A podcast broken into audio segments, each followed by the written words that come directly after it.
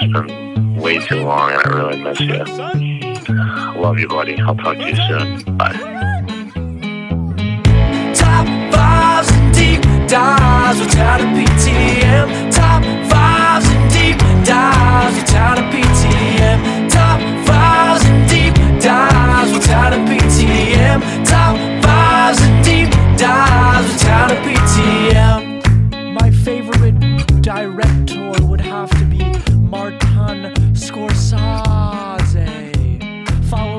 Guys, welcome to Top Fives and Deep Dives. This is uh, Justin over in LA. We've got Mike over in London. What's up, bro? Yo, Man, it's a big ep today. some heavy hitter guests. Li- literally, quite literally, it's a big ep because it's the most we've never had more than one guest, and for the first time ever today, we have not one, but we have two, and they're both legends of the pod that you've seen on here a couple times before each. We're doing top five movies of the 2010s. Epic topic here. Uh, recording this on Oscar Sunday, by the way. Um, it'll be coming out, obviously. You're listening right now a week later, but we're doing this on Oscar Sunday. We're doing a big topic. And so for that, we need some heavy hitters. The one and only Dennis Kosh Jacobs and Dylan Finnerty. What is up, gentlemen? Ooh, baby. oh, it's good to be back, boys. It's really good to be back. Oh, it is an absolute pleasure to have you both. And and if we haven't said this on the pod, I think we have, but we met Mike and I met Kosh because of Finn. And it's just been the, the loveliest friendship that's bloomed. And the fact that we get to have you both on here together to do this today, it's just, I mean, I think we've all been waiting for this for a long time. That's right. So if you hate this, remember it's Finn's fault. So just make sure Yep, that's nope, real that clear. tracks. Thank you. I'll fall on that sword. I don't even know where to start with this app. I think we're just going to have to dive in in a moment, but I'll say looking at just an entire decade of movies, it's a very difficult thing. I mean, for some people it's easy. Mike, it sounds like it was an easy easy in the sense of he sort of knew what his favorites were. For me, going through a decade of film, it's like there's so many different genres. There's serious dramas, there's coming of age films, there's comedies, there's sci-fi movies, there's comic book movies, superhero, like there's just everything. And knowing what I wanted to pull from was very difficult to for me at least to get this down to 5 cuz I probably had a solid 10 to 15 that I absolutely adore. So it was tough, but but choices had to be made. I'm I'm curious how was how was the process for the rest of you guys? For me, actually, the my top three came immediately. Like as soon as we decided on this topic, my top three came boom, boom, boom, and the real struggle was four and five, and then like five different movies were in a potential rotation for those two spots. Yeah. Um, I mean, I, I think similarly, at least, you know, from the outset, I was like, oh, you know, when I think of this decade, I, I think of so and so. But the more I, I dove into this and like really broke down what came out from 2010 to 2019, it was kind of disappointing. Um, I think it was actually one of the weakest decades we've ever had from a film perspective. And I know that might be a hot take with you guys. How dare you? Dang, I just Todd. I, I think that that is probably a uh, a weak one. However, um, there are some gems, and I was happy to kind of research them and and you know re, kind of rediscover some of the things that maybe I either had either hadn't seen in a while or um, just didn't get a chance to talk about in a long time. So yeah, I'm I'm pumped. Okay, okay. And and the one and only, the fucking deep cut master, Mr. Mike. Talk to us. No, no deep cuts today. But I, you know, I, I log and rate like every film that I watch. So I literally just took the top scores. Like, Oh, I, and I wasn't going to consider. I wasn't going to consider anything else because it's like, I don't know. Can it really sneak in at the last moment and be like my favorite film of the fucking decade? No. Like I have to really already love it. I think. I just realized that like we actually cut Mike off at the knees by not allowing him to pick a movie before 2010 in the first place. so he, I'm sure like that was his initial spiral. It's like, well, but all these, well, there's only like three three options that don't have color. I I don't know what to choose. Yeah. I thought we went 1910s at first, and I was like, "There's not that many surviving films from the tens."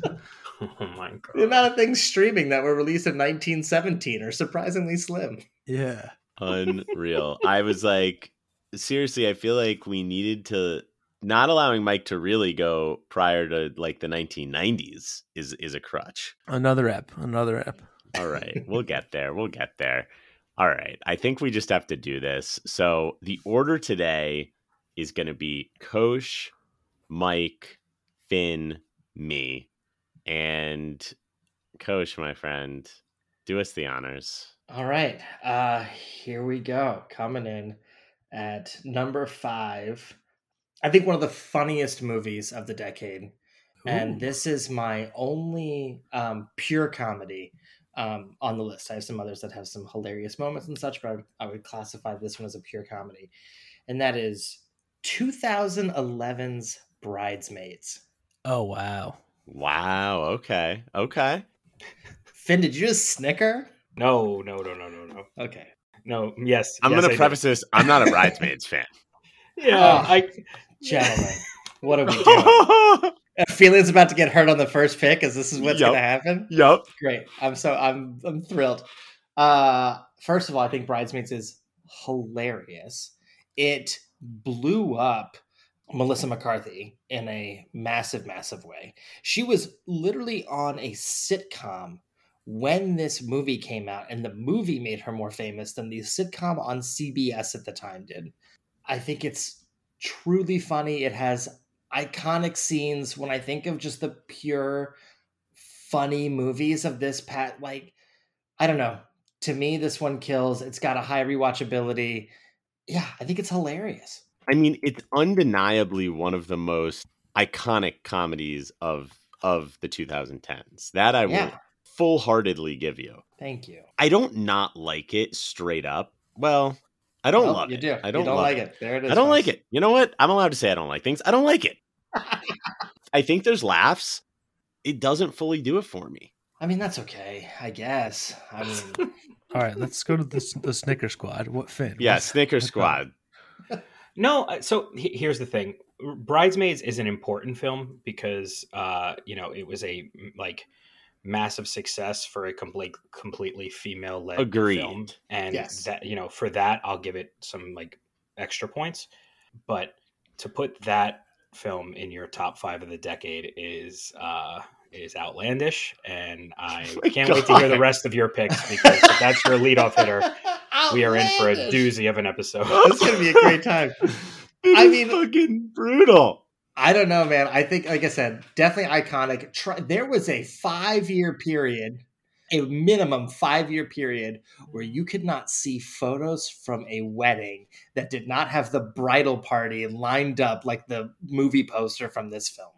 All right, this this one has staying power. I I actually I don't I don't disagree. I mean, pure comedies of the 2010s. How many movies are higher than this? I don't know. Not many. Not many. I I like it. I like the pick. I think the cast is obviously great. I mean, you mentioned Melissa McCarthy, but it's great to see like Rose Byrne in this kind of role as well. Love Rose Byrne. Wendy McLendon Covey has like, Yeah. she's talking about the sheets and having to break them in half. Like, oh, God. yeah. I So mean, Maya. Rudolph, and there's just so many like smaller roles for people in there. Yep. Absolutely stacked. What's the guy's name? Chris Chris Dowd. Chris O'Dowd. Chris O'Dowd, yeah, O'Dowd. yeah, yeah. Put John Hamm in there as well. Yep. Tim from Tim and Eric is in there. Yeah, the in town, the writing team from Barb and Star go to Vista Del Mar. There this is go. true. This is There true. I, I I like this pick. It's ballsy, Thank and I like it. Thank you. If there's one person I need to agree with me on this, it's the man who's made the craziest picks in the history of this show. So this is good. Clearly, battle lines have been drawn. I am here for it. Yep. Battle lines Wow. have been Okay. drawn. That's my number five, 2011. I just feel personally insulted because of like the struggle I went through to put my list together, and to see somebody just put in bridesmaids, just it, it it it basically like disavows everything that I I worked for here, and I'm I'm really upset about it. Wow. Well, if I've also successfully sucked the life force out of you with my first pick, this is this is a win over here, boys. I'll tell you that. Wow. I love this. This is exciting. I'm really sensing sensing an ally here. The only person that gets gets the pot as much as I do. You come in with bridesmaids at number five and disrupt. That's right. I love it. Okay. Wow. Wow, I could name five better comedies from the decade right now, but but? I won't. I you won't. can't, but you can't. That's the I best can't. part. You absolutely can't. Okay, that's me, right? Yes, That sir. is you. My my number five, I think, is not. I wouldn't say controversial, but it's definitely a film that has its haters. I don't know if it's ever been an official selection before, but we've definitely talked around it two or three times, and that is 2012's Moonrise Kingdom. Mm, Ooh, great movie. strong. Very pick. strong. Yeah, so I, I think I said this on the Patreon town, but but you know, between this and um, Grand Budapest, I think either of those really could have been in my list. Uh, that's like the peak Wes Anderson for me. And yeah, I mean, this one is where I think it really all came together. You know, I mean, the cast, the, the color scheme, the editing, the production design. I love the like retro Boy Scouts vibe, uh, like New England vibes. I think it's all shot in uh, maybe Rhode Island you know, and it's kind of that offbeat goofiness that we'd seen from Wes, plus a strong narrative surrounding around, you know, young love. I mean, who who can hate that? And two debut performances by Jared Gilman and Kara Hayward, and I just, yeah, this one absolutely love it, and it's it's one that's grown a lot. I think it could throw this on basically whenever, have a great time. Only ninety four minutes, just just a great fucking film. Yeah, Mike. I mean, I got to agree, man. Like, I think we actually have quite similar Wes Anderson taste because I also think Moonrise Kingdom and Grand Budapest are like his peak, and I like all like all of his stuff. But um, those are two of my pretty high honorables. So love the pick. I I agree. I think Moonrise is when everything for him finally came together, and it was like the perfect usage of everything that he does so well in a movie. And then obviously Budapest came, I believe, afterward was the next movie after, right? Yeah, yep. For him. Yeah, and that was fantastic too. But yeah, man, great coming of age. The Wes Anderson touch is touch is just chef's kiss on this, as Finn would love to say. And uh, I think it's a very strong pick. Can we start a chef's kiss counter? I try. I stopped myself from saying it just talking about this film now, but it's. I think we're gonna. We're. I mean, it's easily double figures by the time.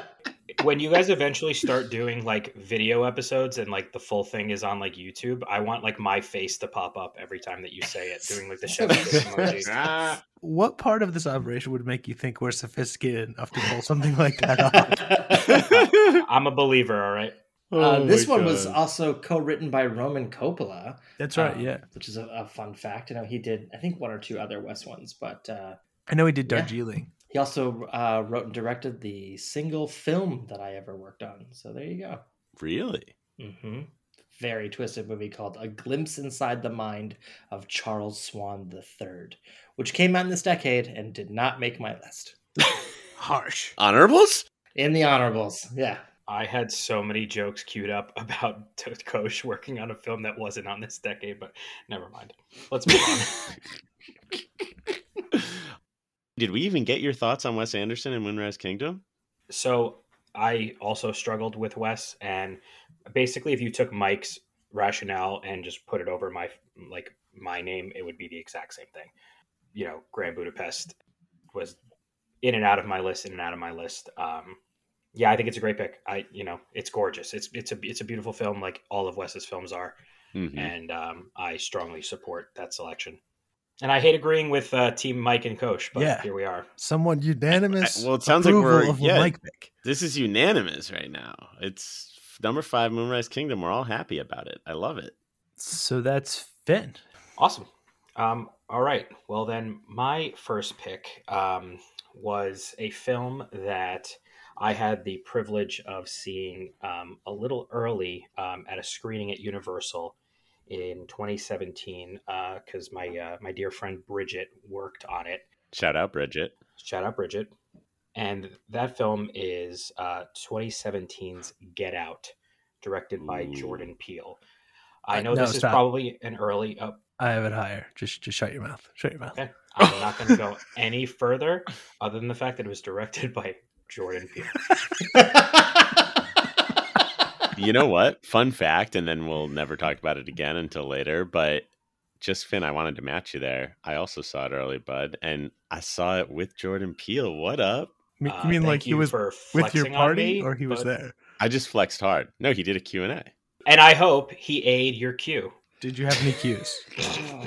Oh, oh, Oh, God. like Oh, God. that. Listen- I, under- I understand it was the proper phrasing, but I still didn't care for it. Well, you know what? I'm I'm flustered right now because Mike stopped me mid sentence, Yeah. and I'm just Yeah, my whole did. my whole energy is so off right now. It's Uh, like- you know what, guys? I'm gonna bring us back. He Cesar Millan you. It was like no.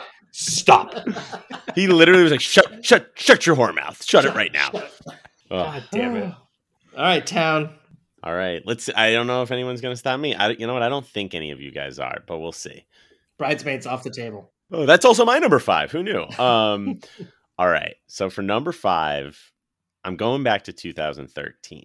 There was a certain movie I saw right when it came out, and I'll never forget. The theater was pretty relatively empty because I saw like one of those, you know, probably like 12 p.m. showings on like some random day, and the movie just it it was incredibly moving to me. Teared up a couple times, and I just I walked out of the theater there's there's certain movies and there's going to be a couple of these for me on my list but there's certain movies that i feel like when you walk out of them you sort of like you feel alive a little bit. It's just like it, it it touched you in a certain way and that's obviously one of the special things about about going to the movies. But this movie had a pretty profound impact on me and that was 2013's her I oh I have that in my honorables. Great pick. town. When you said 2013, that could have went three ways. Knowing you the way I do, and I'm just like, I'm shocked, but also in like a good way. Like great fucking pick. Great pick. Thank For you. posterity's sake, I texted Town her question mark like 10 seconds before he said it. yes he did yes he did oh my god Unreal. great, great fucking movie, though. Oh. Go ahead, Tan. Yeah, so this is, you know, written and directed by Spike Jonze, um, led by Joaquin Phoenix, also stars Scarlett Johansson, or her voice, we should say, and then Amy Adams, Rooney Mara, Olivia Wilde, Chris Pratt, you know, smaller, very small roles. But yeah, I mean, this this movie is beautiful in so many ways. It's if you don't really know what it's about, it's sort of like a, a science fiction dramedy. I mean, it's it's kind of a drama, like a romantic drama, but it is one of those science fiction films where it feels like completely realistic and where like where the future is heading. It doesn't feel like we're in some crazy futuristic world. It's just it's in the future. You've got Joaquin Phoenix who ends up developing this like actual like romantic relationship with this virtual assistant. It's it's this AI, this artificially intelligent like virtual assistant that you just hear. Th- it's Scarlett Johansson's voice, but her name's Samantha, and it's essentially like this technology is very becoming a very regular thing in the current day world that they're living in in this you know near future, and it it sees that through. I'll the couple things I'll chime in real quick. So yeah, it's you know he essentially falls in love with his operating system, right? It's like the idea of like falling in love with Alexa now. Yes. Um, and then I remember one of the the biggest moments, and like his friends, it's it's weird at first, but then they really start to support it because he's truly in love with her. And then there's this crazy heartbreak moment where he discovers that he's not the only one who's she's having this with, but like it's because she's an operating system, and like how many other you know computers and devices are there in the world that she's plugged into. Um, I would say like honestly, this and Gladiator, I think, are my two favorite Joaquin performances. Yeah, I think so. Actually, the more I think about what he's done, because I don't like a lot of what he does, but yeah, I think I'm absolutely with you on those two. But yeah, it's like, man, this just hits on so many levels because it feels like something that that humans will probably have to deal with in the future, the way that technology and everything is heading. And so it, it just felt like very deep to me in the sense of on the one hand, I mean, anything that has to do just with human like loneliness and people searching for connection, it's a universal thing that we can all connect over. And so to see them put it on screen in this sort of beautiful story that that's a tale that you could see being real in the future. I just think Spike Jonze did an unbelievable job putting this to the screen, and and I think Joaquin, I'm with you, Kosh. I mean, obviously the the Gladiator role is so epic and like one of the best villains, but I do think this is my favorite role of his ever. Can we just talk about how Spike Jonze flanked this incredible, incredible film with Jackass 3.5 Yes, he and sure did. Jackass Presents Bad Grandpa? He sure did. I mean, this man was on a run of Jackass films like for over a decade, and the only thing he did other than that was this like amazing movie. It doesn't make any sense, and I That's think that's so why good. this is such an amazing pick. Yeah. it's so good. I mean, and, and uh, by the way, just just take those two roles of Joaquin right there. I mean, this guy's range is fucking unbelievable. But Unreal. I mean, this is one of those films that you watch it, or I watch it, I should say, and you're like, "Oh, I'll never be a screenwriter." Like, "Oh, this is this is hard." Like, Yeah. I could never have done this. Like, oh, this is what it's like when so it's good. real, Got it. so real. and it's um, you know, town. I mean, you've said a lot, obviously, about like you know, uh, you know, the nature of the relationship between him and this operating system, but like, it's one of the best movies about relationships. Period. It just captures so many like little moments and truths throughout the movie, and and I'll just never forget like sort of the end of this movie. Now we know how. I'm pretty sure is the line, and it just absolutely broke me. It's just fucking like yeah. it's it's like this darkly like romantic, tragic, like just it it just this movie will end you. This movie is just so fucking good. It's Yeah. such a beautiful ending. A hun- I love 100% I was just i was just gonna chime in that uh, Hoyt. I always pronounce his name wrong. Hoyt van Hoytema, uh, the ama- you know incredible cinematographer. Just Mhm. like every frame of that film is um is like a painting. It's really really amazing. And and the score is amazing as well. Yeah, it's uh Arcade Fire, right? Yep. Yep. And th- they do a really good job. Like it it just it hits all the I'm not even that big of a fan to be honest. Like they're good, but this movie, I feel like they do a perfect job and it just accentuates it so well, but fucking unbelievable film. Absolutely love it. Okay. All right. All right. That's one one round through. Back to Kosh for number four. I'm really excited to cause to go from her to my next pick is this is where I want to be right now. Oh my god. All right. I love this movie. I was hyped for it from the trailer. It did not disappoint. It is incredibly entertaining. I have seen it multiple times. It sparked a franchise, a three film franchise. I would say the career of its lead and one of its other cast members exploded after this. And clearly, I am talking about 2012's Pitch Perfect. Oh, oh wow. Oh, you know? I I got nothing. Yeah, you can't argue. I have to say, I've I've never seen this movie. Oh, What? you're missing out, man. You're missing out. It is. Listen, we're probably gonna get to some others that like maybe more people think are more definitive of the decade, but I promise you, Pitch Perfect is first of all another mostly funny, but um definitely has you know I think more of like this- given its its music, like the music running the whole thing through, and like the fact that the story is based on it. That's why I didn't say it's a pure comedy. Anna Kendrick is wonderful and peak adorable Anna Kendrick. Rebel Wilson takes off in such a major way after this movie. It introduces a whole bunch of kids to um, Simple Minds and the Breakfast Club, so I'm a fan of that. It's great. Like I said, spawns two sequels. I didn't. I, I mean, perfectly honest, never saw the third one, and the second one at least had the Green Bay Packers in it, so I was happy about that. But I I love this movie, you guys. I love it. It made a metric ton of money. Um, it's written by Kay Cannon and another one that's just like I don't know, powerful women, and uh, I love it. I love it so much.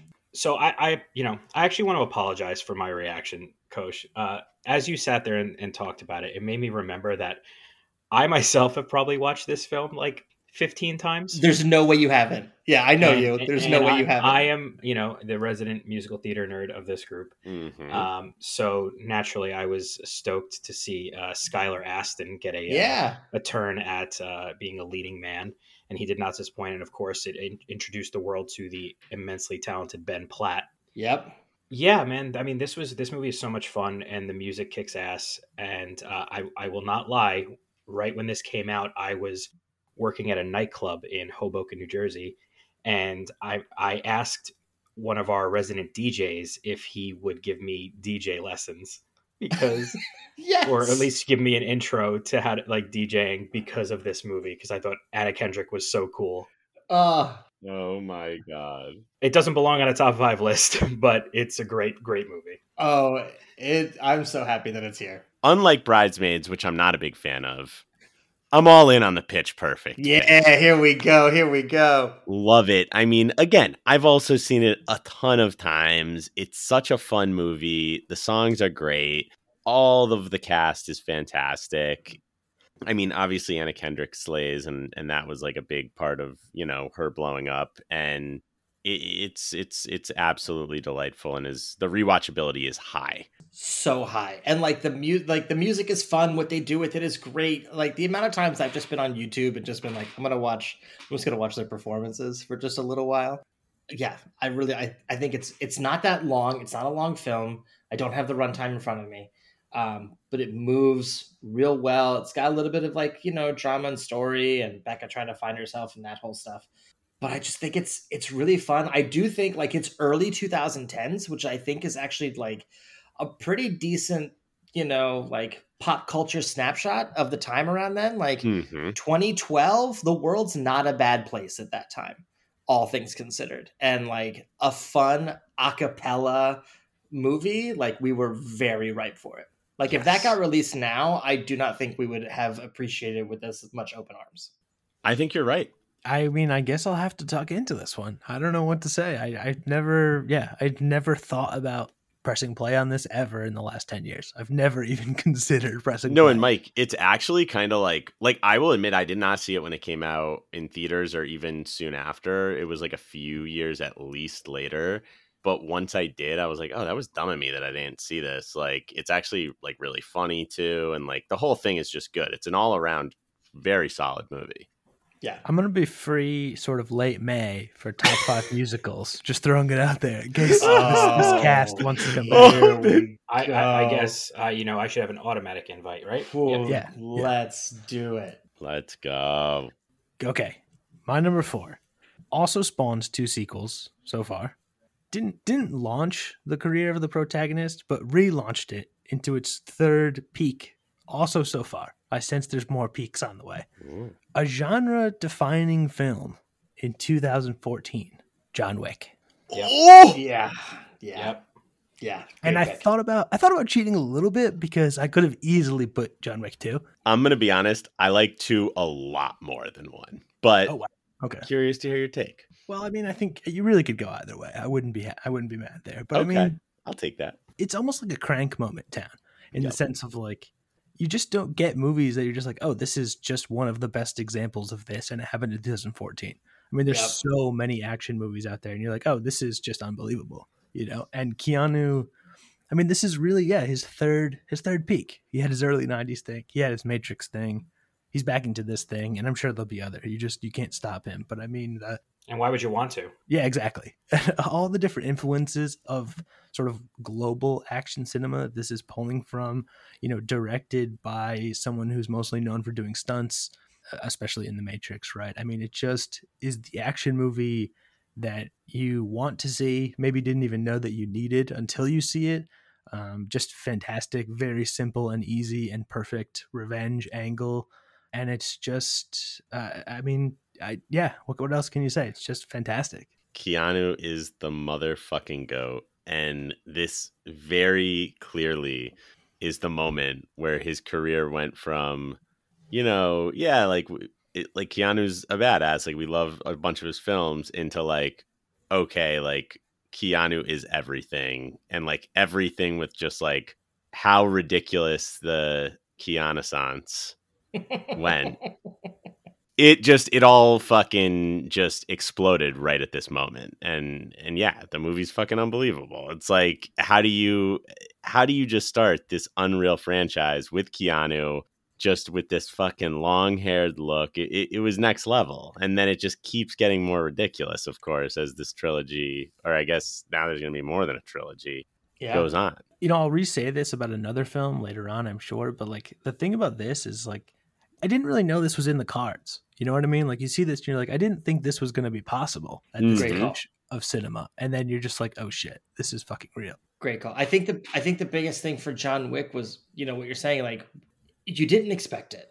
And all of a sudden was like, oh, there's a new Keanu Reeves movie out, and it's like supposed to be an action film. And then it, it in a time of big social media, it still weirdly felt like word of mouth. Mm-hmm. And it delivered in such a major way that you would be like, oh, you know what? I'm just gonna sit in the theater, just hit play again. Just take my just take my money. I don't want to move. I want to watch it all again right now. I mean, like I, you guys said it all. I, I, there's nothing I can add that that you know hasn't already been said or understood about this film.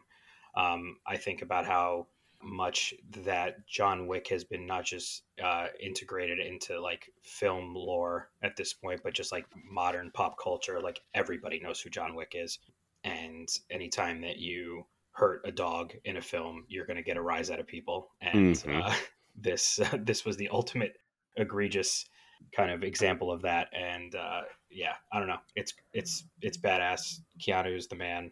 Good pick. Can I say three quick things? Please. One, he's been two different Fortnite skins for so for you kids out there that are listening, there you go. I'm I'm hip with it. Two, uh, we, we we would not have gotten, and I could talk about it because after 2019, we would not have gotten nobody that super fun movie. I don't think had we not had John Wick and the success of that. Fully agree. No, right, yeah. Derek Derek Kolstad wrote that as well. Yeah. And the third is um Finn to what you're talking about is like, you know, the when you hear about the man and his dog. Um the flip side of that is did any of you see Pig with Yes. Nicolas Cage? Oh yes, yeah. Okay, so I heard, I was told, oh yeah, Pig, it's it's just like it's like John Wick except with a pig.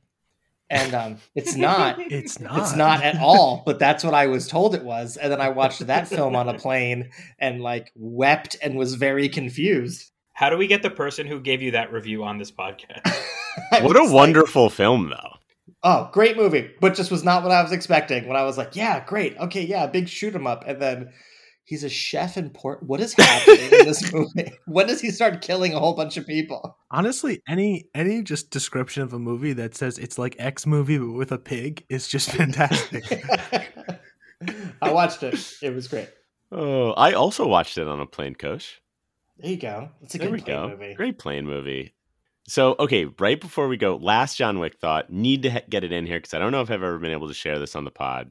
Very fun little story about John Wick. When John Wick came out, I'm a very big Keanu fan, even pre John Wick. And I was, you know, getting very pumped up. Action movie, Keanu, let's go. So, for those of us that live in LA, there right now it's shut down, but there, you know, used to be the iconic ArcLight Hollywood and the Cinerama Dome. So, opening night, they were doing uh, John Wick in the dome with Keanu doing a Q&A after. Went to it, sat in the front row because I wanted to be up close and personal with Keanu. Obviously, the place went nuts during the whole screening. It was great. Keanu comes out. They're doing the Q&A.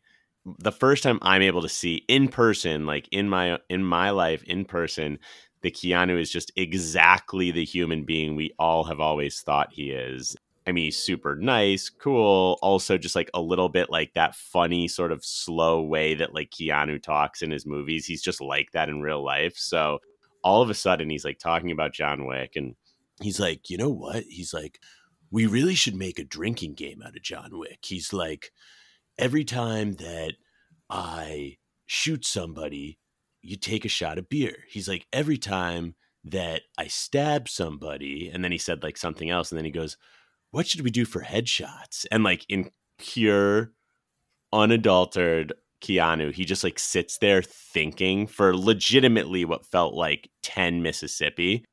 And he's just sitting there, like, sort of with that like look on his face, and then all of a sudden, it's like a, it's literally like a light bulb went off in his head, and he just goes, "Oh, I know, tequila." That's amazing. and the place went nuts. Just he's the best. I can't follow that story. I was going to say one more thing, but I'm just going to let it go. John Wick, Mike's number five. Mike's number four. Mike's number four. Which brings us to Finn's number four slash first pick. After I was so rudely robbed. of number. See if Finn can get a whole sentence in. Here we go. I'm not gonna lie. I had I st- I stared at my list while you guys were talking more about John Wick, and I'm just and I'm like, there's got to be a way to get get say things that Mike doesn't have on his list, so that I can I can elaborate on something. You shouldn't have gone horror. That's a tactical error. I can't, you know, strategic mistake. Absolutely, and I'm gonna re- I'm gonna regroup, and I think I'm gonna say something here that hopefully none of you have on your list. So this next movie was um, recommended to me from a buddy of mine back in Jersey, and uh, you know I thought it was just like it, it made no sense to me that he would recommend it to me because it just like does not fit his persona at all. But he was like, "Listen, you got to watch this movie. It's gonna like change you."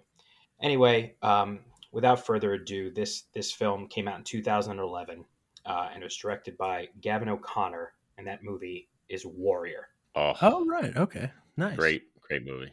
Warrior is the story of uh, two brothers that um, you know went down different paths in life, but we're both two incredible fighters that end up on a crash course towards uh, you know fighting each other in an MMA tourna- uh, style tournament um, for different reasons. One of which is uh, Joel Edgerton's character um, is a teacher who needs to uh, you know pay for his daughter's surgery and his teacher's salary is just not cutting it so he starts uh, you know fighting freelance and then his brother um, played by the great tom hardy um, is a uh, veteran uh, a veteran i think believe he was a marine that um, deserted his unit and um, is just this beast of a man that just like cannot be you know fucked with in the ring uh, their father is a an alcoholic played by Nick Nolte, and his performance in that movie is um, heart wrenching. He's so good. Uh, the brothers, the action, the music. It's just um, it's really an amazing movie, and uh, I was surprised that a an MMA film turned out to like really affect me that way. And uh, yeah, I just I can't say enough about Warrior. If you haven't seen it, you really really should. Uh, it's it's fucking awesome. I'll have to check it out. I mean, I've been aware of it, you know, obviously since it since it came out, especially because the they also look like they look like brothers. Um, Yeah. Which I thought was always I was so intrigued by because like the physicality one thing, but like in the face, I was like, oh, these guys like what perfect casting. Yep. So, all right, Finn, if you're that big a fan, it's going on my list, my friend. No, Finn, I I agree. This is this is a very good film. My brother recommended it to me. Who's he's a big uh, MMA fan. I hadn't seen it until maybe about maybe five years ago. But yeah, you you said it best, Finn. I mean, it, you you don't expect that it's going to be as moving as it is, and it's it's a really well done, well crafted, and and moving movie. It's it's a good one. Yeah, I endorse as well. You know, I think some people in the let's call it the MMA community get a little, you know, maybe some of the action sort of in the octagon is not not perfect, but that's the least important part of the movie, you know. And the, the family dynamic totally works. Um, big Tom Hardy fan, so yeah. Also, just thinking now, like, can you imagine if they wrote a movie where Nick Nolte played a father whose name was Patty Conlon and his two kids were MMA fighters and he wasn't an alcoholic? That that simply could not have been greenlit.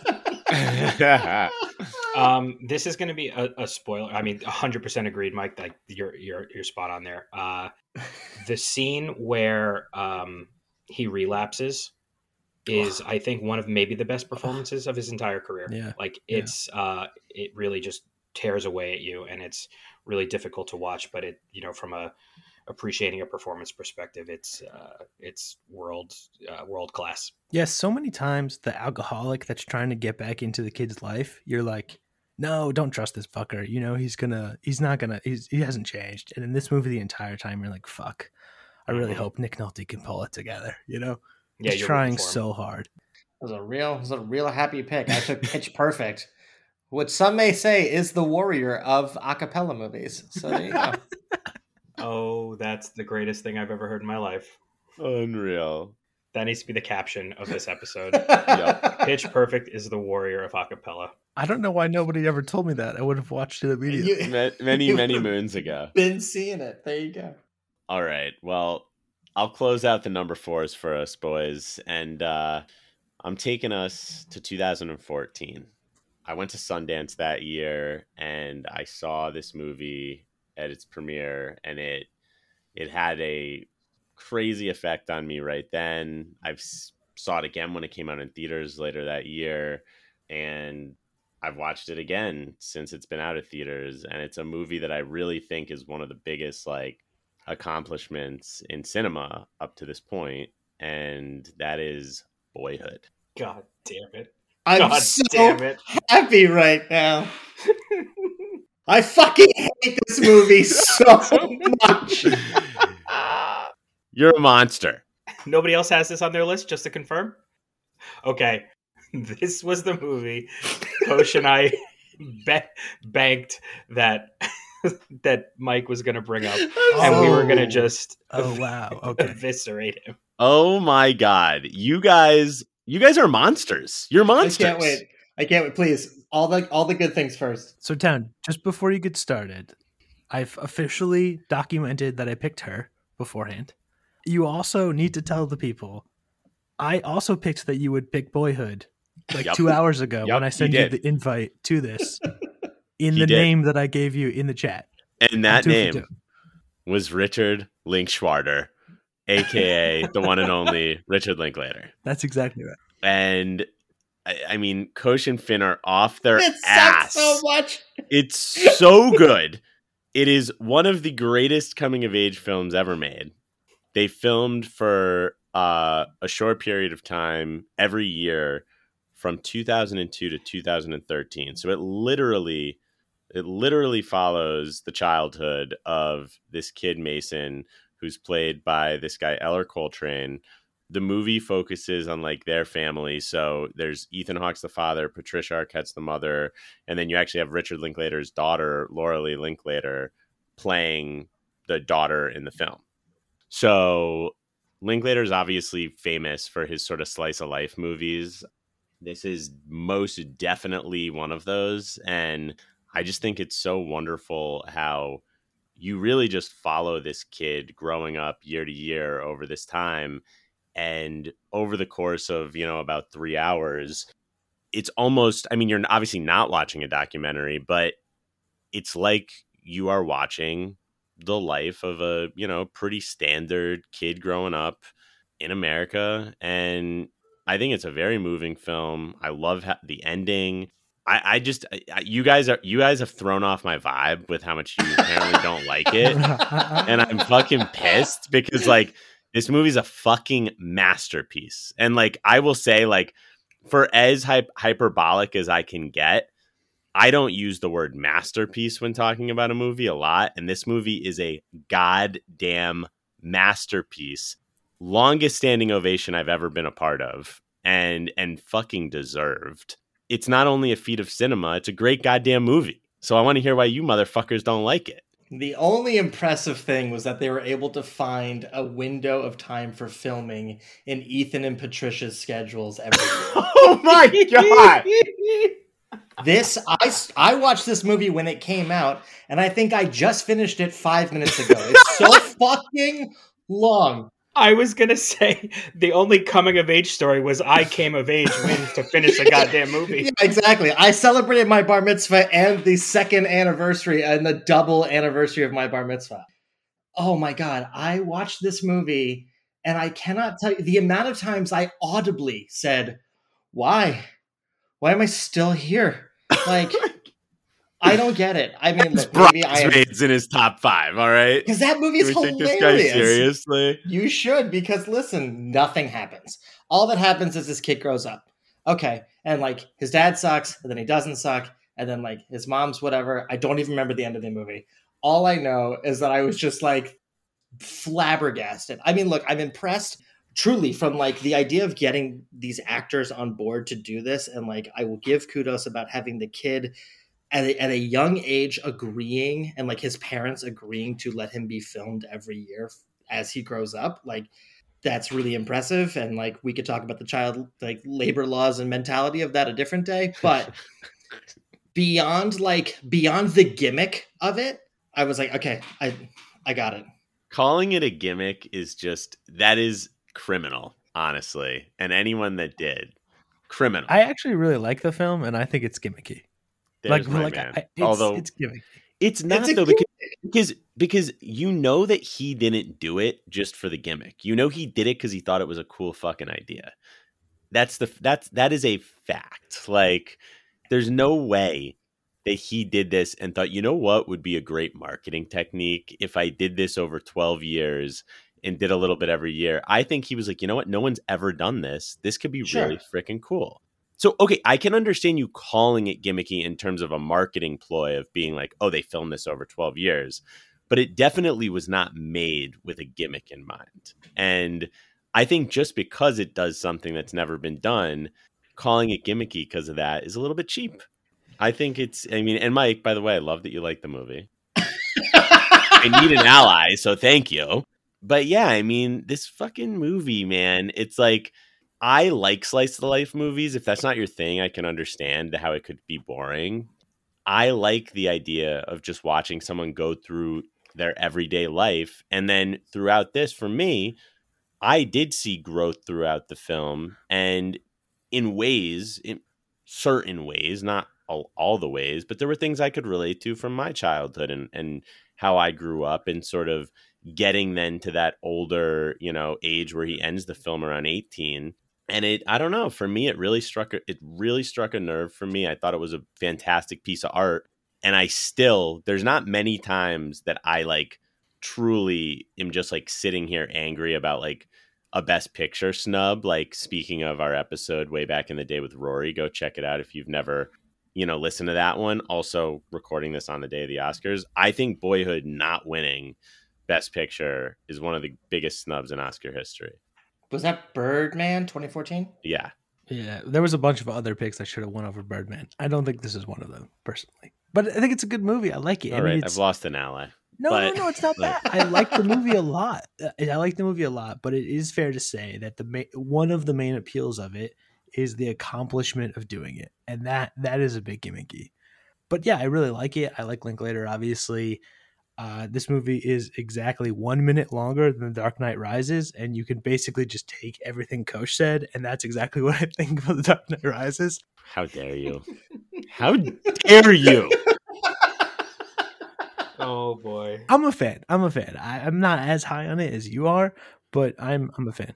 I'm going to come to Town's defense a little bit. I don't think that it's uh, that the gimmick nature of it, or the or the the feature of it, which, like you said, is you know the accomplishment of being able to put this together. That actually should be brownie points for it, not necessarily take away from it. I think when looking at these movies over you know over this decade, uh, you know, trying to put some type of scoring system or like barometer for them, you know, the accomplishment in and of itself should count. And I think that that uh, that what Linklater did is impressive. I don't know that it needed to be made um, in that style. Um, I probably would have rather him try and do a true documentary or more of a spend more time on his script because it, it's clear that he kind of just like over the 12 year period started to t- tinker with things and change change the script and they and they had to probably work around Patricia Arquette's schedule and just I would have rathered a movie from the jump that told the story of a boy from first grade through end of high school that was maybe shot over the course of a year with different actors. But that's just me. Um, but I wanted to say the town that that should not take away from, but should rather be counted for why it's good. Well, thank you. No, I respect that opinion, and and that's the thing is we're all about film being. You know, we all are film lovers, the four of us, and you like when films are innovative and do something that no one's ever done. It, it was a landmark achievement, whether or not you like the movie. And you're right, by the way, Finn, that they did make up the Linklater did make up the script as he went along, and he even allowed the main actors to like give him, you know, their input on the script because they'd they'd essentially film what they had for that year. He would put together, you know, it in the editing room, and then after having it, they'd debate what they wanted to do for the next year. So it was done in that process. And again, some people are going to like that, some people not. It is a divisive movie. It got very good reviews critically, but yes, the audience wise, it's definitely a split movie where people either love it or find it somewhat boring. I fucking love it. It's been a great debate, boys. That's my number four. Let's bring it around to number three. I think what's interesting, real quick, too, is that you know, Town, you're talking about like the the slice of life film, just genre, right? And I Mhm. think as we, I think, look at our list holistically, like I have come to learn that for me, that's all. That's not why I see movies. That is fair. I see movies for much more escapism, like you know Michael Bay. Like I'll never be able to see a building turn into a robot, but like I can see some kid get his heart broken any day I want to. And I think that just knowing that like films can do all of those things is really um, amazing and should be celebrated. hmm And uh, in a minute, I'm gonna start Boyhood again, and then I should finish it when I'm 50. So I'll let you guys know how I'm doing. all right, it's to me, right? It is to you. I, I was just gonna say, Coach, before you go into this final three, just know that like I think you and I are going to be fully aligned on the next three. I just want you to know that I'm I'm, I'm putting that into the universe, and we're going to be in, in lockstep. Wow. Oh, Okay. I'm excited. For my third pick, and you know what? I think this may be on other lists as well. So I will say the title and then wait if I have to be quieted. Um, but it went from Pitch Perfect, which I've seen dozens of times, to a film I've seen once that has stuck with me, that is impressive. 2019's Parasite. Lockstep, baby. Stop you right there. Deal. Denied. Denied. Denied into Mike. Feels feels good, right, Finn? Oh my god, that was that was the, my favorite part of this episode. Finn's been trying, been waiting to make me stop talking for years now. So he's gonna just, this is gonna be his new ringtone. Oh yeah. ah, ah. All right. Um, over to me. Always a dangerous prospect, and I am going to a, a film that we talked about on our psychological horror episode with Oh. Danny Darko. Big shout out. Big, big shout out. And it is my number one psychological horror movie of all time. 2018's Hereditary. Okay. I haven't seen this movie because I think it would scare me. She was robbed. Robbed, I tell you. What, Toni Collette? She was she's she's phenomenal in it. Toni Collette's just goddamn killing it for like the last five years. Yeah, Yeah, she she's on a heater. She's murdering it right now. Also, my my reaction was not worthy, Mike, because this is a great fucking movie. So great pick. Well, it's you know it has its haters. It's only sixty eight percent audience on Rotten Tomatoes, which I didn't exactly realize. But I, I just think this movie has like everything, especially in that sort of subgenre of it, where it's you know it's about sort of grief and inherited trauma, and then kind of losing grip on reality, and then it has this kind of possession angle. You know, there's uh just incredibly haunting like sounds and visuals um that still get me one of the greatest jump scares of all time for sure and it's just so much fucking going on. There's it's two halves of like a totally different movie but it somehow is all like in balance and kept in check and then delivers just a massive ending. Uh, the, the the without saying anything what happens like 30 minutes into this movie is just bonkers. A thing that like you just never think you're going to see in a film never mind like a mainstream film. Um and it's just there's just so much here.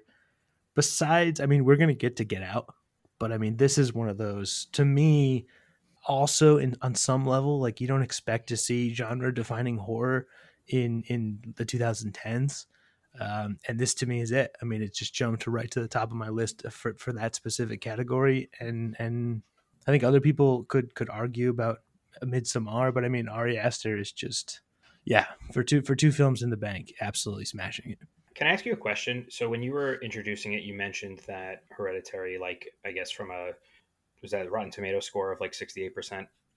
Do you typically see? Um, because as you know, I'm not a fan of the horror genre at all, as I am a scaredy cat. Um, do you typically find horror doing much better than that number? Not necessarily, but it's weird to see a disparity like that, I would say, in horror. If anything, you get a higher, I think, horror audience score than tomato score. Got it. But I do think there's this weird thing, and, and maybe we maybe we can talk about it now, but there is this thing that's going on where people have invented this subgenre called elevated horror, which is just good horror movies, apparently.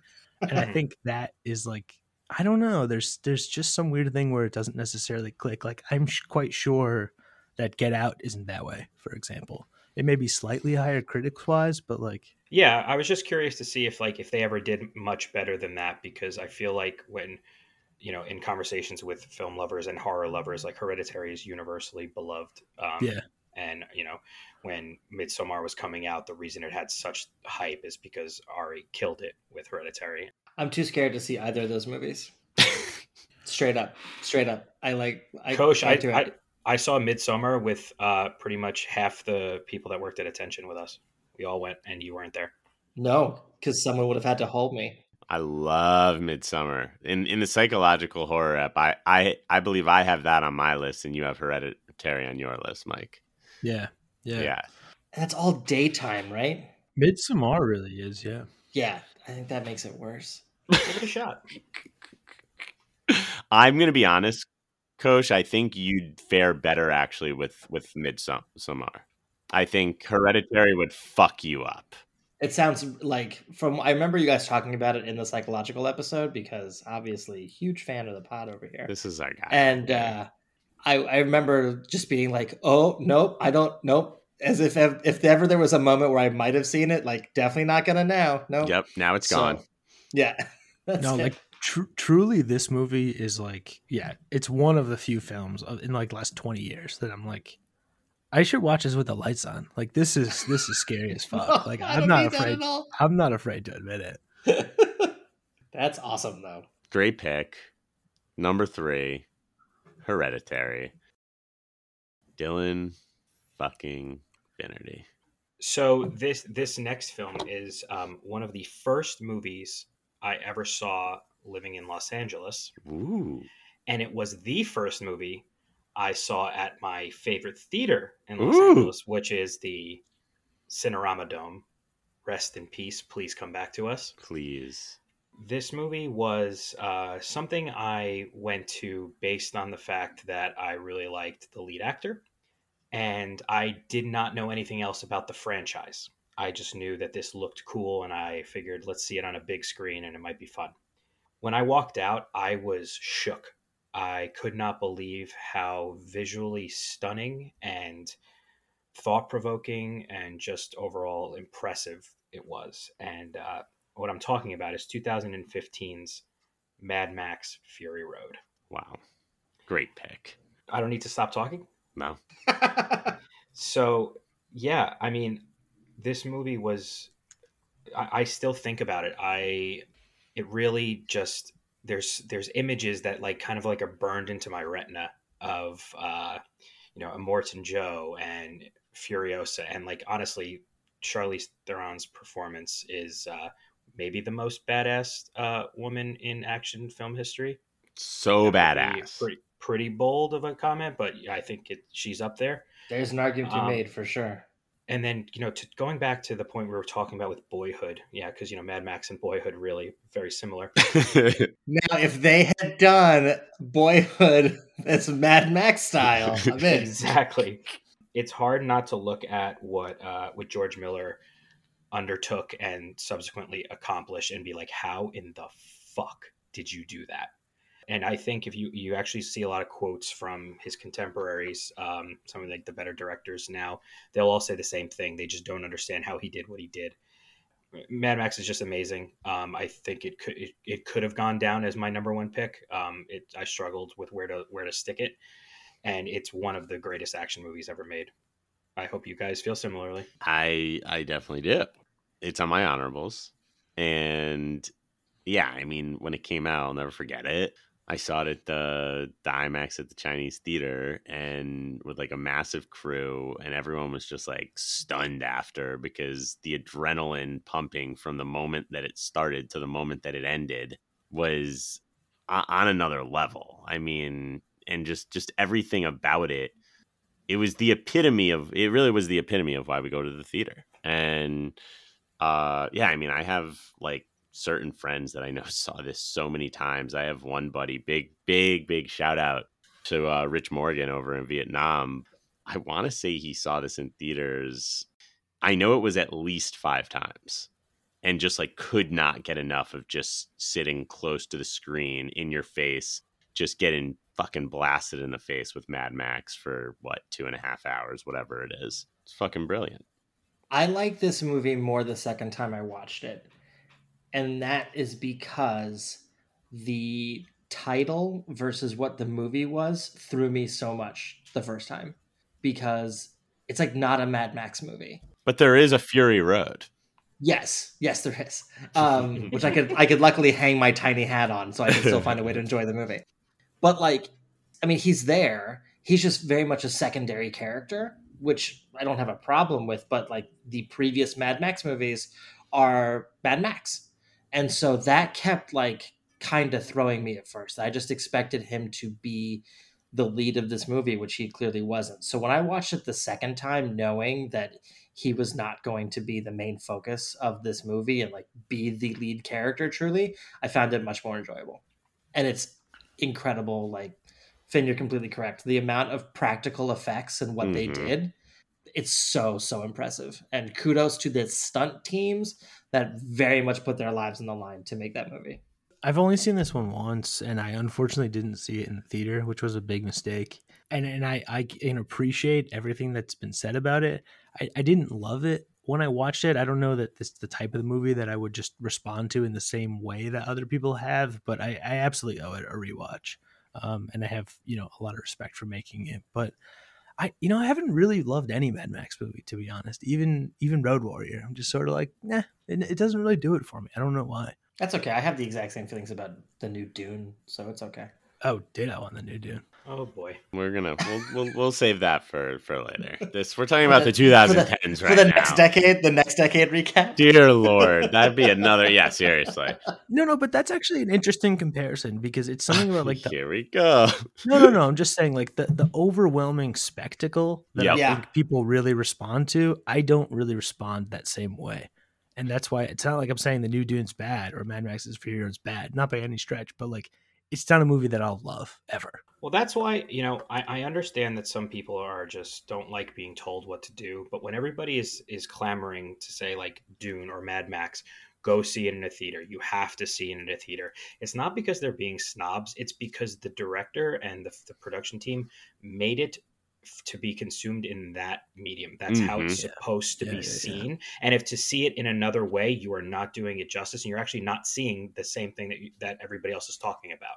So, like when I'm talking to you about Mad Max, you actually don't know what I'm talking about because you did not see it in a theater. And I think that that actually has a lot to do with like uh, you know the Dunes of the world and um, you know other films of that nature that are just like you know blockbusters. It's, they are spectacles, and you missed out. I agree. I was like mad. I was I was actually angry that it was available on HBO Max the same day because if it wasn't, then that definitely would have been the kind of film that I would have gone to go see in theaters. But I was like, oh, it's already here. Like I'm paying for this. I could just watch it right now, and I did, and I think it ruined the potential experience. Can I? We just say go to the theater. Like nearly every movie Yeah, is go to made the to, be seen in the theater. Like watching a horror at home is not the same. Watching comedy at home is not the same. Like Hundred percent it's go to the fucking theater. Go Yeah. to the theater, and every even time. I know that like certain people, I know I don't know about everyone here. I know Finn isn't like I know Finn is aligned with me because we go to a lot of movies together out here. But like even the movies that people say,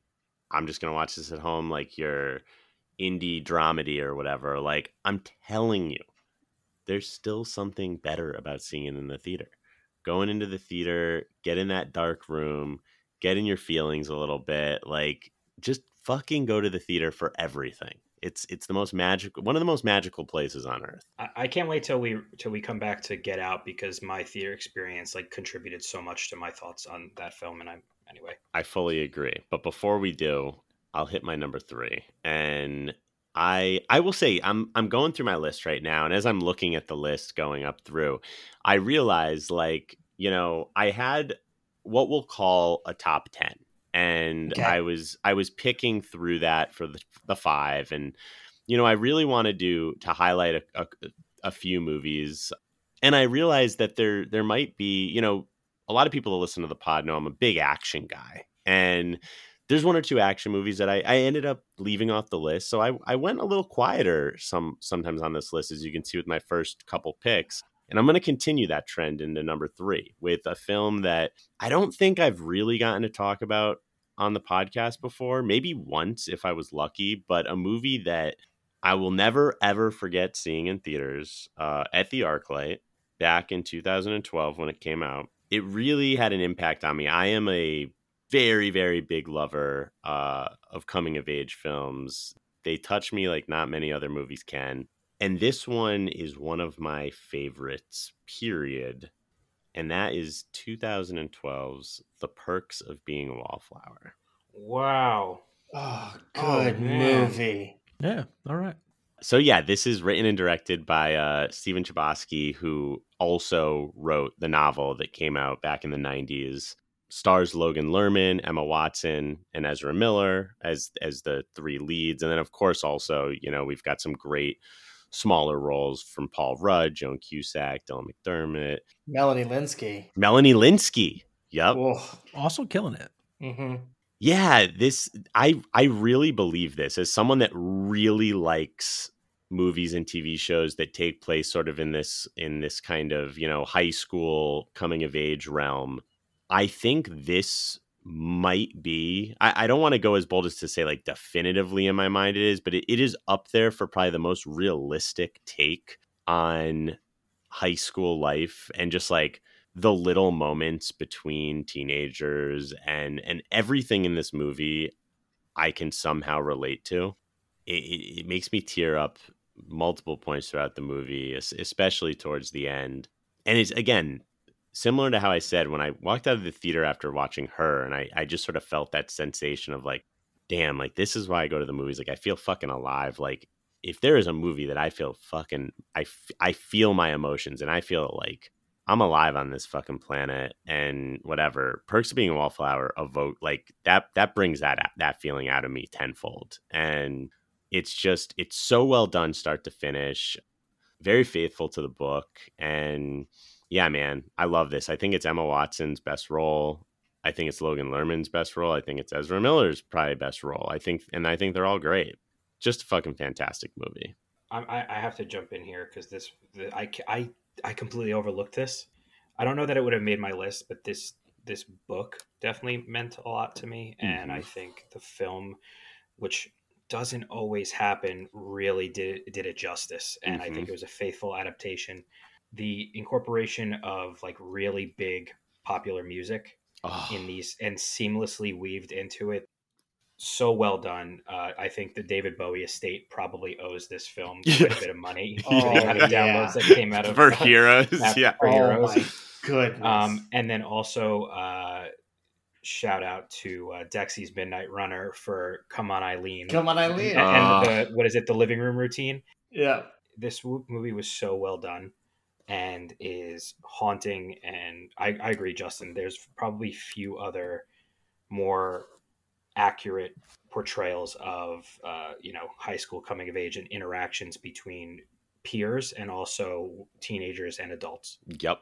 and and Logan Lerman is so good. Um, after seeing this, all I wanted to and reading it, of course, but after seeing it, all you wanted to do was go to a midnight showing of Rocky Horror and just partake in it. It's just like, uh, yeah, great pick, man. I think can't think more highly of this movie. Thank you. You literally, with some of the things you just said, you gave me chills, bro. Dude, they made the Rocky Horror experience look like the coolest thing that you could ever hope to do with friends. They really did. And and I mean, And it is. we we should all do Yeah. that together one day, boys. I'd love to. Oh, it'd be so fun. I know. Anything to get Mike back to the states, and I'm in. Yeah, There you go. yes, yes. You, you had me at Tim Curry. That, that Yes. Finn will dress as Frank-N-Furter. I've seen him do it. It'll be great. I uh yeah, I think we've maybe talked about this one more time before on the pod, but we're basically saying the same things. I mean, it's the it's the authenticity about this that that, that brings it home. You know, it's kind of semi autobiographical, but you know, another thing about this movie is that it was it was initially um, given an R rating, yep. and they were able to back it down to PG thirteen. But that that sort of on the line aspect of it is what sets it apart from some other movies, where it doesn't pull punches on the things that are actually happened to you and people you know at this time. A hundred percent. It's like when you watch it, you're like, they would have sort of been dicks to give them an R rating because it it it's not that like bad in that sense, but you it but you never feel like they dumb down the material at all. It feels Yeah, very yeah. adult how they go about it, and that is a really interesting piece of it. about how it got the R originally and then they went back and we're like, come on, give us a PG 13. And they got it. Balancing authenticity with accessibility is really interesting with these types of uh, kind of you know important messages that Mhm. need to get across. Yeah, and I, yeah, I, yeah, I that's think great point. deciding deciding to lean one way versus the other, I think they made the right decision. Agreed. Yeah, that's a Agreed. great point. It's pretty unbelievable that, you know, you could talk to the four of us right now and we all like this movie. And it's like when this movie came out, despite how how impactful the book was, I don't think when it like when it came out before seeing it, I'd ever go into it thinking it was going to be a movie that I would be talking about this highly over a decade or a decade later. Pretty unbelievable that a movie like this could have this kind of lasting effect on people. Yeah, and I mean the way you know we talked about you know the David Bowie song, but like the the driving in the tunnel scene, like that's so iconic, and like, you mm-hmm. don't to be able to get something like that that cuts through the noise and sticks out in pop culture in a movie that is about what the rest of the story is is really really impressive. Fully agreed. Okay, so we're through number threes, right? It's it's Yep. time Yeah. for number twos, boys. Oh boy, oh boy. All right. Well, number two, I once again this very, very possible, large possibility this is on somebody else's list. So I will give the air where needed. It's been discussed, and it it should be discussed for the rest of time. 2019, Avengers Endgame. Wow. We are no longer in lockstep. So, f- Kosh, I'll say yeah. it's not on my list, but Okay. it was removed very late in the game and only for the reason that I thought that maybe someone else would have it, which which isn't a reason to take it off, but it, it was one of the single greatest movie theater experiences of my life. I absolutely love the movie. I think it's a, a fucking perfect superhero movie. I just wanted to touch on some other movies. So let's put it this way. It's my number six. It's literally my first honorable Yeah. mention. Fucking amazing. Go for it. I get that all day long, and, and same thing, right? Like the, it's so funny because we've talked about we we just had this this lovely diatribe about the movie theater going experience, and one day when Finn's allowed to talk about the movie he picked, he might get a chance to talk about it some more. But don't hold your breath, listener. Um, but seeing that, like that film for the first time in a theater and the communal responses it was like it was so it was so visceral and like have you guys seen the clips of the first like the an initial screening of that movie um, where the whole crowd is reacting to everything in the final battles. Hmm Oh yeah. uh, okay right so like i just i'll watch those every so often but it's i mean it's funny too because we talked about like just a feat of movie making right? So i think avengers endgame is is wonderful. It is one of my favorite movies. Yes it had 20 movies leading up to it and i saw each and every one of those. Hmm but it still was a it wasn't just a culmination right? Like it was a wonderful film that had so much it, it ran the gamut of emotions. I cried like three times in that movie and also not at the spots that like i maybe expected to like when scott comes back and sees cassie for the first time and it's like you're so big. Oh, i was like really? Like this just broke me and we're like how many minutes into this movie right Ugh. now? Like what is about to happen? Also as like growing up as like a, a nerdy kid who was reading spider-man comics and to see all of those characters on screen that way in in that force with that score oh my god like it was it was literally like dreams come true kind of stuff. Um and it worked. And when you think of like the scope that the russos had to work with to make it work and how wrong it could have gone um i loved it. I'll rewatch it all the time. Yeah endgame. I could not agree more. I mean, it's the best super for me. It's the best superhero movie ever made. I don't really consider the Dark Knight movies superhero movies, but um, it's fucking insanely good. I could, I, hundred percent in line with everything you said. I think I saw it. I want to say I saw it three times in theaters, just because like too. I saw it three times in theaters. Yeah. yeah. I mean, you're craving getting that reaction. I mean, that opening Thursday night was the most like the wildest, loudest theater crowd I've ever been a part of. Like some of the parts in that final battle, my brother looked at me while we were there and he goes, We're at the World Series right now. It feels like we're at the fucking World Series right now. Yeah. Like it was it was unbelievable. Like you said, it wasn't just a I mean, I'm actually hilariously, you're gonna love this. Relate this to Boyhood a little bit. Oh my god, town! I literally You wrote down. do this. I have notes right next to me right now, No, no. and I wrote down boyhood comparison. Oh my I Go. Please go. So yeah, I mean, in the way that people say Boyhood was a gimmick, in the sense of the fact that it was sort of the first time something had ever been done in cinema, filming over the Yeah. course of twelve years.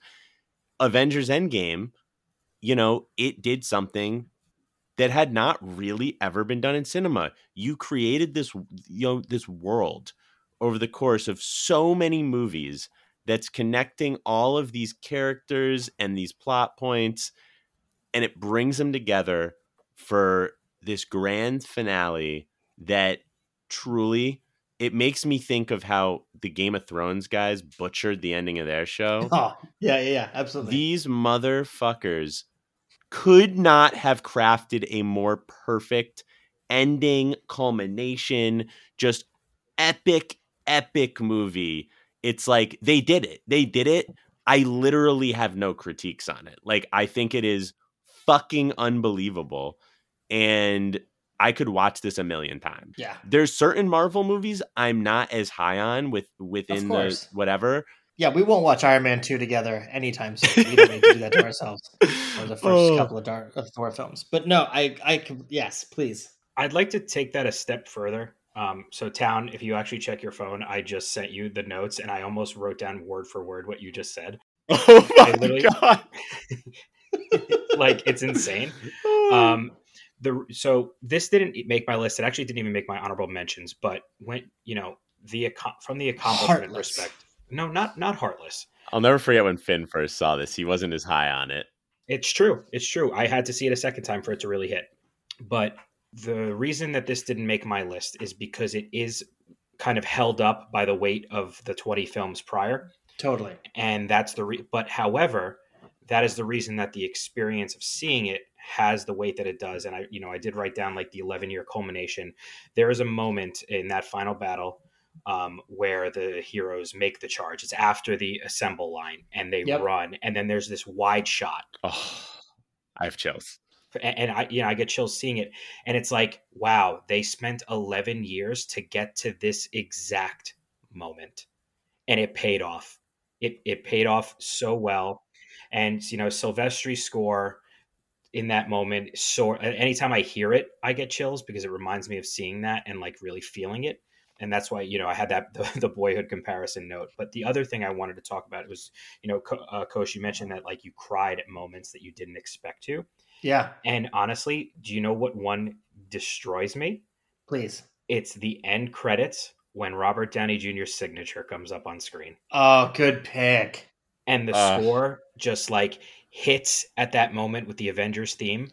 It's uh it's like an out of body experience. It like it it feels like wow, this just put in a punctuation mark on the last decade of my life. Yep. Yep.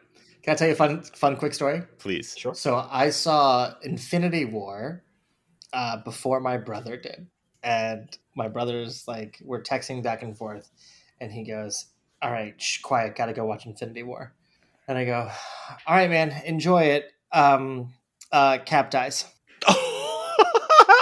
You sicko. you sick bastard. Okay, so he watches watches the movie, and he's like, "What?" And I don't respond to him. He watches the movie. Right, Infinity War is also very long, so he texts me back like when the movie first ends, and he's like, "He's not dead." I go, "Have you watched the end credits yet?" He's like, "No, I'm the rolling right now." I go, "Okay, text me to bed."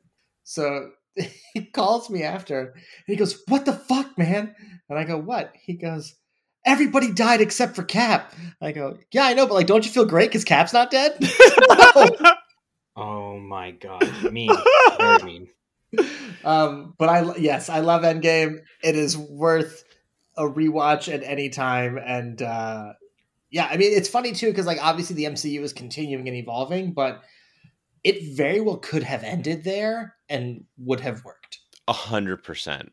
It the amount of chills I've gotten over the last few minutes, you boys talking about the movie, it's on another level. And and Finn, you said it very well of the weight of those eleven years plays a lot into it. And that I, I respect the fact that you didn't have it on your list because of the fact that you wanted it to be able to stand alone. But But yeah, you also acknowledging that, man, it really does have that weight, and goddamn, it pays off. It's so good.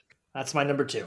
We should give Mike some some space to to add in here. No, you've got all. He's the never space you seen it. need. Never seen it, baby. That that was the joke. Hey, went over my head. Hey, Finn, Finn, you just said give Mike space. Mike doesn't like space movies. Okay, Oh, so okay. All right. There's just I I have to see the other 47 films before this. You know, it's gonna take me a while. Hopefully, they have all of them on my upcoming flight to Australia. I can really knock out so There like a go. decade of films. that'd be a good time. I can't wait till our future Marvel episode, my friend. Okay, yeah, definitely we have to do that. That one's up there. I'm free in August. Okay, number two. I'm just gonna sort of immediately pass here. Number two, 2017's Get Out. Yeah. Wow. Thanks, Mike. Really appreciate it. Finn Finn just goes, "I liked it." Okay, that's all. know what? You know what?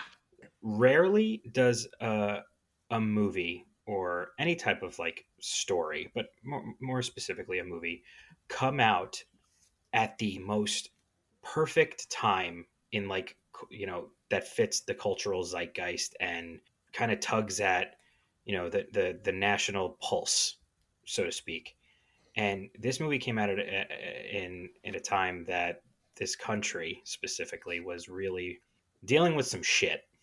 And uh, this film had a really great way of um, exposing a little bit of that and kind of poking, you know, at some raw emotions and done in such a poignant and but yet tastefully tasteful way. I don't know. I, I walked out of this movie changed as a person. That is not a I'm not saying that hyperbolically like that. I I literally was a different person after seeing this movie and it was really interesting because when I saw it, half the crowd I saw it with were white and half the crowd I saw it with were black. And it was so fascinating to see where the laughs were on each side of the crowd and the discussions walking out of the theater and it really um I don't know man, it was it was a really just an amazing accomplishment and Jordan Peele like the fact that the half of Key and Peele made that it, it just doesn't make sense. But my god is it good. it's on some level it feels like like i kind of think what you're saying that it feels like this film was attainable like it was out there sort of in your dreams like a perfect blend of just a fucking great movie and social critique which isn't to suggest that it was like easy in any respect but like this is arguably like the best iteration of that and the amount of thought that went into writing this movie where like not going to give away like any twists, but like watching it a second time and seeing how each little line of dialogue is playing into this, uh, like what's going to happen later on in the film, how you can really watch this and like you said, like how you can watch this and not really pick up all the ways that it's a very black film. Like you just miss it. And then you're like, oh shit, like that's kind of the point of the movie, you know? Like I've I just wasn't there for like half of that and it took Mhm. me like two or three times to really fully catch up. I mean, it's uh, it, one best screenplay. I mean, what can you say? What can you fucking say? It's just that that talk about things that don't happen in horror. That that doesn't happen. Yeah. Didn't Jordan Peele say that he wrote it? Uh, like the impetus was like what it was like for him to meet his wife's parents for the first time I don't know. I haven't heard that, but that's I mean that's that's basically it. because he's married to Chelsea Peretti. Uh, I'm gonna fact check that. Well, ta- I just want to say that there, there's a line that Bradley Whitford says in that movie that gets two separate reactions from depending on where you, who you are, essentially. And it's when he says to uh, Daniel Kaluuya that he would have voted for Obama a third time if he could have. yes, yes. And I came away with that thinking one thing. I'm like, oh, that, that's funny. He's trying to just relate to him and like, and yeah, and then obviously figuring out what, whatever, and then talking to you know black friends that are just like, no, that represents a part of our culture that is so fucked. What I think is great about that Finn also is it's twice. So Allison Williams says it to Daniel Kaluuya before they leave to go visit. She's like, "Oh, don't worry. Like they're total liberals. Like my dad would have voted for Obama a third time if he could." And oh, then oh shit. when he actually beats him, that's exactly what he says. They double down on it. I just love it. It's so good. It's so fucking good. Like similarly, I think to you, Finn, because of the early screening, like I went in pretty like I had no real clue what I was stepping into. And, you know, little did I know it would be one of the most important movies of the decade. But uh yeah, I mean, I was blown away. It's like you step into this movie and it's this it's epic on so many accounts. One, it's it's an unpredictable movie. Two, it's blending like horror with bits of comedy, but so much social commentary. Like it just the fact again, I mean, you really touched on this, Finn, already, but at the time, being that it was Jordan Peele who wrote and directed this, part of Key and Peele, it was unfathomable. It just it didn't make sense, and it's one of the great horror movies of the 21st century, straight up. Also, Finn, can I just say you you know you pointing out the timing of it um, about sort of you know coming out in a moment where things were things were going on. Of course, everything's looked up since then, but um, the other endings that were considered for this movie that would have been considerably darker, I'm not sure I could have handled it. You know, like looking back now, you're like, thank fucking god, because like I just Mhm. couldn't, I just couldn't, we, Mm, we just couldn't have handled that. Yeah, man, this was one of my pretty high up honorables as well. I think it's his best work yet. I can't wait to see what's it called. Nope. bro? nope. Nope. Nope. Very Nope. much looking forward to nope. Yeah. Very pumped for that. Okay, So that's number two. Finn's number two. Um, so I'm gonna pass the ball here to uh, my man Kosh because uh, my number two pick is 2019's Parasite. Nice. Did y'all see Parasite? That movie's crazy as hell. I I did not see this movie. Like it it came out and then like hit the states and was very kind of underground and starting to get like a lot more word of mouth. So I feel like I saw it pretty late in the game, but before the Oscars, and knew absolutely nothing about it other than everybody was like, "Hey, just so you know, you have to read it." Okay, no big deal. I know how to read. I did not know what to expect, and it wouldn't have mattered if I did because the amount of twists and turns and the social commentary and the acting, like everything was firing on all cylinders. Um, to where, like I said at, at the beginning of this, like I've only seen that movie once, and it's not because I didn't love it, and it's not because I don't think about it all the time. You know, I just think whenever I think of something to rewatch, it's just like I don't know, maybe a little bit more just happy overall. But it was a true phenomenal film and some people may argue like the Oscars don't matter in the grand scheme of things, but just the fact that like Bong Joon-ho got the recognition that he deserved and that cast got the recognition that they deserved everywhere that they went, like I think was an, uh, a a cherry on top. Um, Finn, go ahead. Yeah, I mean, I remember seeing the trailer for this. I was actually with our, you know, a mutual friend and a friend of the pod. Uh, I believe that you guys call was it Doctor Action. Yes. Uh, Dr. Action, Ian- big I was shout at. Ian, Ian Fisher's apartment, and the, he was like, "Hey, have you seen the trailer for this uh, this Korean film, Parasite?" And he showed it to me, and we were like, "Yo, this looks sick," but the part that looked sick had nothing to do with what the movie ended up being. And I think my favorite part of it is that Bong he lulls you into like this weird sense of relief because I feel like if especially if you're not like a horror or suspense like lover, you can kind of be on edge going into something that you anticipate being of that genre. And the first, I'd say, what half hour to an hour of that film, you're kind of lulled into this like false sense of security. You're like, oh, this is like this cute movie about you know this family who's like struggling to uh, you know get by, and they come up with this scheme to you know make money and get like that's cool. And then it just fucking the hardest pivot turn in maybe in like cinema history, and, and you just take it for a ride. It's so masterfully executed. It's just it's also another one of those films that like each frame is a painting. Mhm. Um, Yes. he, he's very meticulous in how he shoots these things, and it's funny and disturbing, and it's something that you it like it sticks into your brain like like a parasite.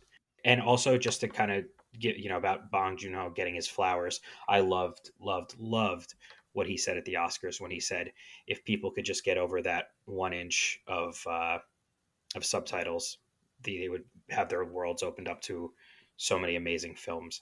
And I feel like I needed to take that note because, you know, I definitely avoid, you know, foreign language sometimes because I just like, oh, you know, it's easier to listen to an English film. And this movie is just so, so good.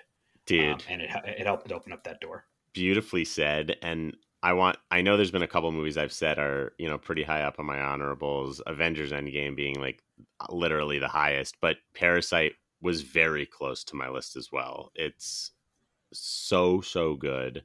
I think what you just said about Bong Joon Ho at the Oscars was was beautiful and you know I've always been a guy that liked foreign films but I will even admit that I felt like how amazing this movie was sort of reopened the door for me where I was just like I need to just watch tons of them Yeah. and a thing for anyone that doesn't like foreign films because like I I always like sort of am like come on man like if someone's like oh I just don't want to read the subtitles it's actually great because it's an excuse to not be on your phone while you're watching something um because you literally can't you're going to stop understanding what's going on That's a valid point.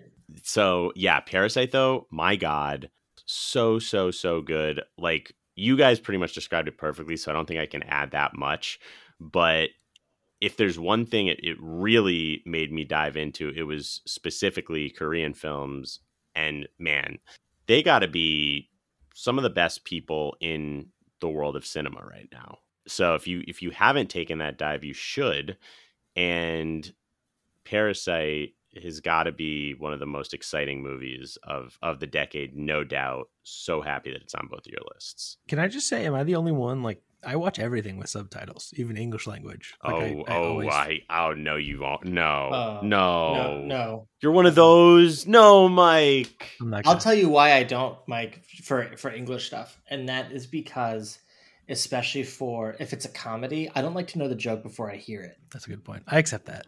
Oh, But yeah, I do. It Sorry. I'm kills me. like if I like go like if I'm ever staying at like someone else's house for any reason and I go to watch their TV and they have the subtitles on and it's like on something that I haven't done before and I have to like try to figure out how to take the subtitles off, it drives me up the wall. I physically cannot watch an English thing with subtitles. It'll it'll murder me. I'm like, why are there words on the screen when I'm trying to watch something that I can understand? Literally everything. Oh my Literally god. everything. Oh my god. That's too funny.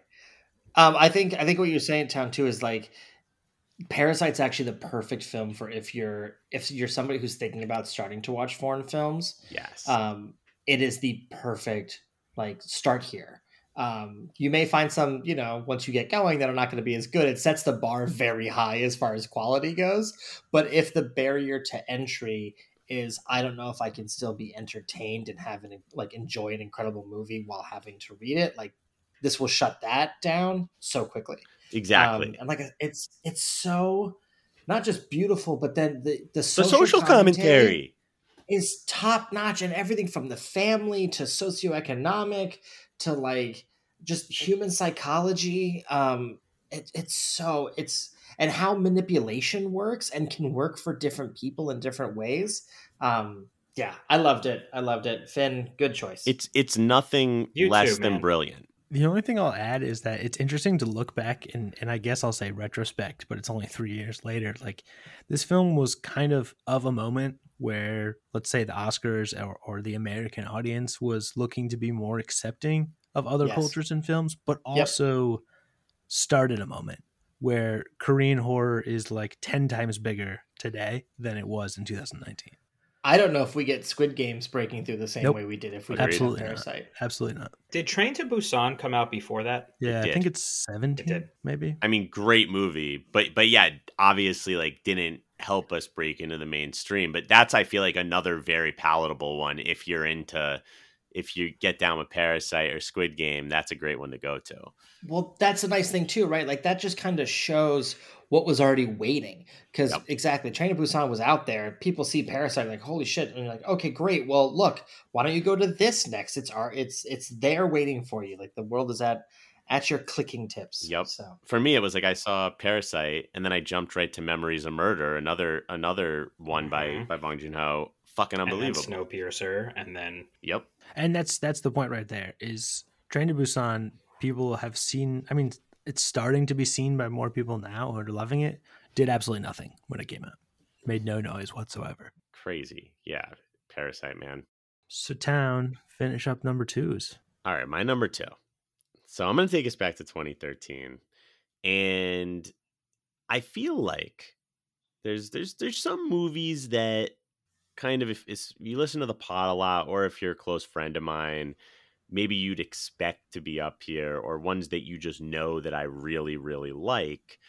And this movie, I think there's a few people that know I really like it, but it's it's definitely not only by me in terms of you know not always getting the chance to shout it out but i but i think it's slightly underrated i think that it's it's regarded as a very good film but i think this one needs to be talked about more and more because it is an absolute gem i rewatched it this week and i have no problem saying it is one of my favorite movies of all time and that is denis villeneuve's prisoners Damn. Damn. this one just hits me in all kinds of ways. I I love a good thriller. And this just hits every single note and then some for me. It's it's like to me it is an it is an Oscar worthy thriller. And you know, Denis has quite the filmography at this point. I think he's one of the most exciting directors that we have today. Obviously recently did Dune, he did Blade Blade Runner 2049, Sicario. Wow, why why is my mind blanking? Boys, help me the Arrival. here. Arrival, Enemy with with Jake Gyllenhaal also. And you know, he's just he's awesome. Some of these more recent films like Dune and Blade Runner uh 2049, they have obviously like the cinematography's out of control. And it's great in this. It actually was nominated for best cinematography at the Oscars but maybe not as appreciated as some of these those sort of we'll call them more like epics. And uh i mean starting with hugh jackman and jake gyllenhaal as the leads absolute powerhouse performances. You've got viola davis maria bello terrence howard melissa leo paul dano.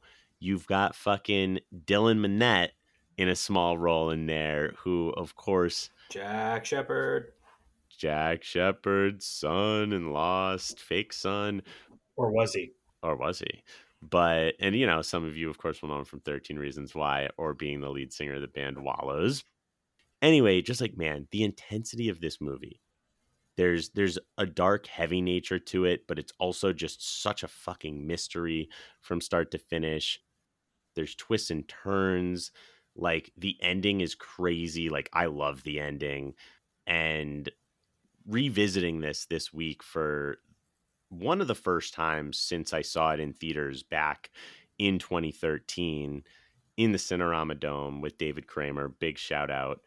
I mean, it blew my mind all over again. Like, I loved it so much rewatching it this week. Like, I want to just go watch it again, like right now. It's it's fucking brilliant, amazing, amazing. One of the best thrillers of all time. Wow, what a pick! I, didn't know how much you liked that movie, um, and I think it's really cool that you did. Uh, Denis for me is like the best working director, so shout out Denis.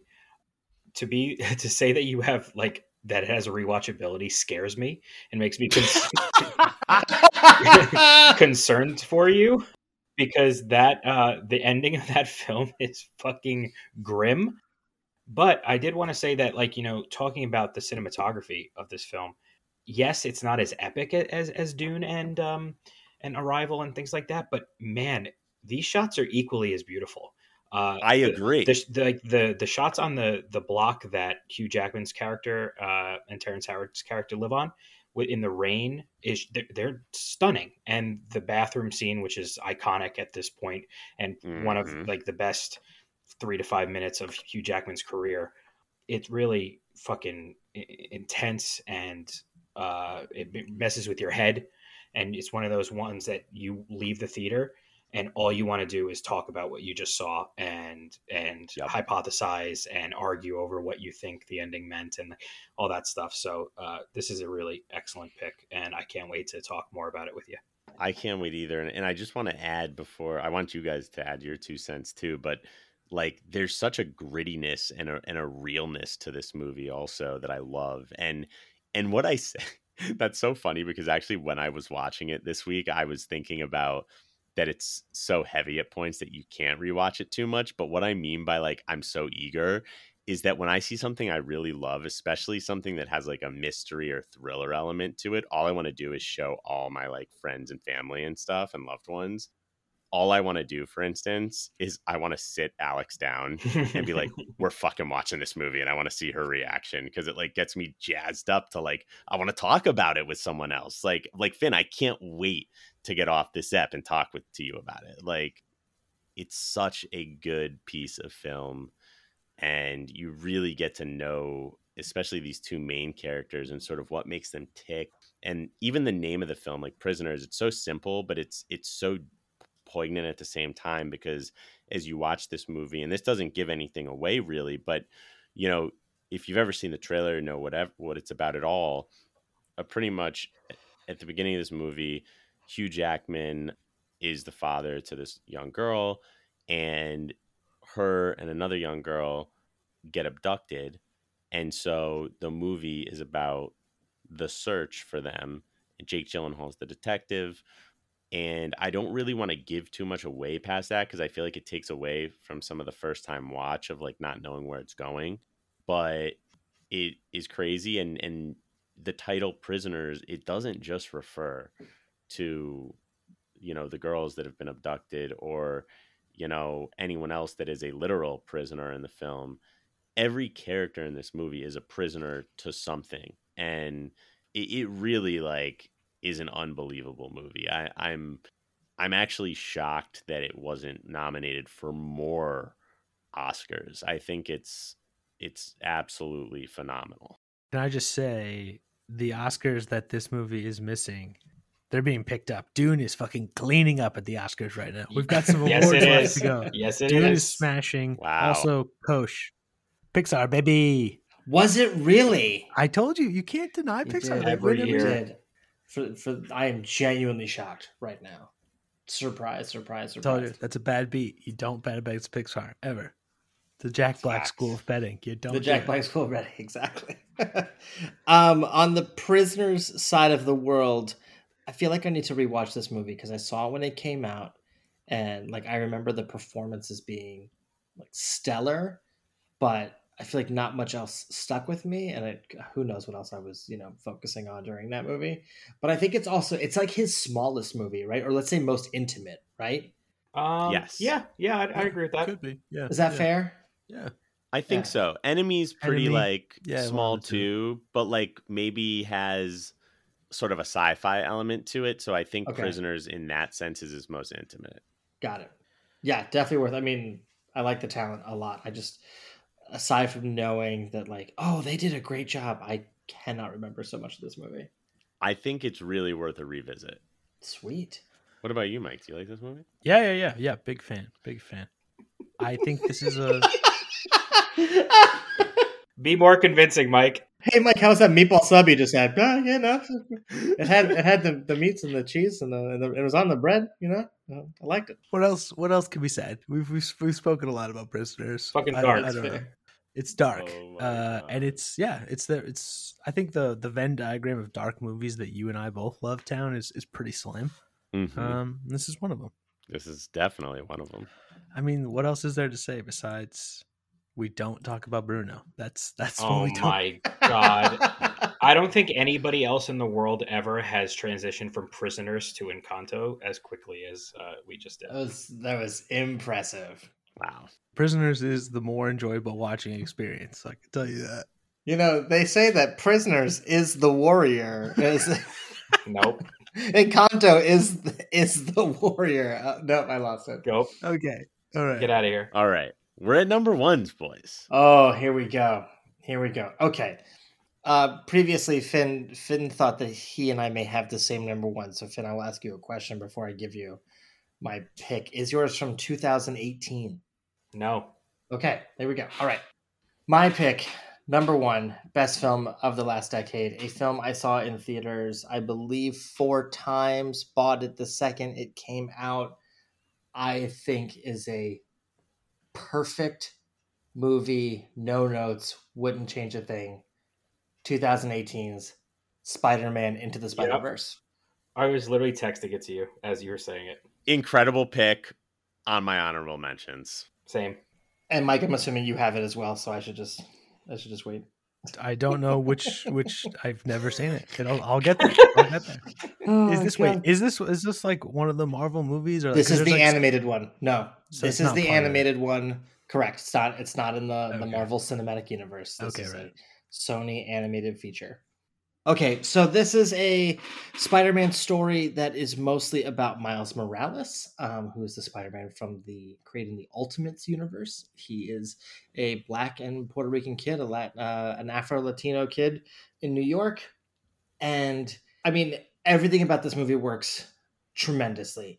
The animation is unlike any other animation I've ever seen. Um, they do stuff with like mixed media. There's a whole multiverse, like I said, the Into the Spider Verse, which is loosely based on a comic book run by Dan Slott called Spider Verse, but mm, uh, like I said, loosely. So the animation is unbelievable. The way they mix styles is is perfect. The voice cast is top notch. You have um, oh my god, I'm gonna blank on everybody, but it's it's incredible. First of all, Nicolas Cage plays the Spider-Man noir who's like from like the 30s and is in black and white and is is so good. Um, you have uh, is it Hailee Steinfeld? Yes, is, it is. Is right? Is Gwen? Shout out Pitch Perfect. We've come full circle. Oh, here we go. This is what I'm talking about. Um, Shameik Moore is Miles Morales. Jake Johnson plays Peter B. Parker, which is a very important thing to know that there is a difference there. Like I said, Nicolas Cage, Mahershala Ali is his uncle Aaron. Chris Pine plays Peter Parker. Zoe Kravitz is in it. It's it's so good. The story is incredible. It's about family, and the the whole idea behind it is anyone can wear the mask, and it makes Spider-Man and who Spider-Man is like so accessible. The soundtrack, it is the last it it is the most recent film soundtrack that I actually bought. And I cannot tell you how many years in between this one and the last time I did that was, but every single song was like just hit. Um, there are moments like that could be screenshot and put in museums. Um, see this movie, see this movie. Oh my God, see this movie. It's fucking brilliant. I'll never forget going to see it in theaters. Not because I didn't think it was going to be good. I just, my expectations were, you know, not like crazy high. I was like, okay, like I'm going to see this movie. It looks really interesting. Like, let's see. And I walked out mind blown. Just one of the best, you know, superhero related films ever. And it is. Can I stop you? What? When you say you walked out, also men- did, did you also mention to, to our to our audience listening that you missed part of the movie that is because a you lie. walked out to check the fact that the Coachella lineup for that year had just been announced, and you walked out in the middle of the movie. This is facts. So if, if obviously if you listen to the pod, you Oh, probably my know that my favorite thing, like one of my favorite things ever, is Coachella, and the lineup typically drops the first week of January. Went to go see the movie at the AMC Century City. Like had been praying because I knew this was lineup lineup drop day, and I was like, please God, just just release it during the day, even early evening, not during the movie. It's not out by the time the movie starts to go, oh God, oh God. And there's nothing that I love more than when it drops and just immediately looking at the poster, seeing who's on the lineup. And so all of a sudden I like see I never keep my phone on vibrate in the movie, but like I could see the lights like going off on my phone and I was like, "Oh my god." And so I literally walk like down cuz cuz I'm not a I'm not a heathen. I'm not going to take my phone out in the middle of the theater. Thank and you. Yes, these I hate when people take their phone out during the movie. It's one of my biggest pet peeves. So I walked down into the little hallway where nobody could see me, still in the theater so that I could see the movie because I, I also can't deal with missing the movie. and I I stood there and was looking through the lineup in the side for like two three minutes, and everyone was dying because you you guys I believe I think all knew what I was doing, or I told you right after. Wait, wait. Did you buy tickets at that moment? No, so so So I mean, wait, this is a you whole left. com- wait, so you got up. Let me make sure I understand this. already You- had tickets.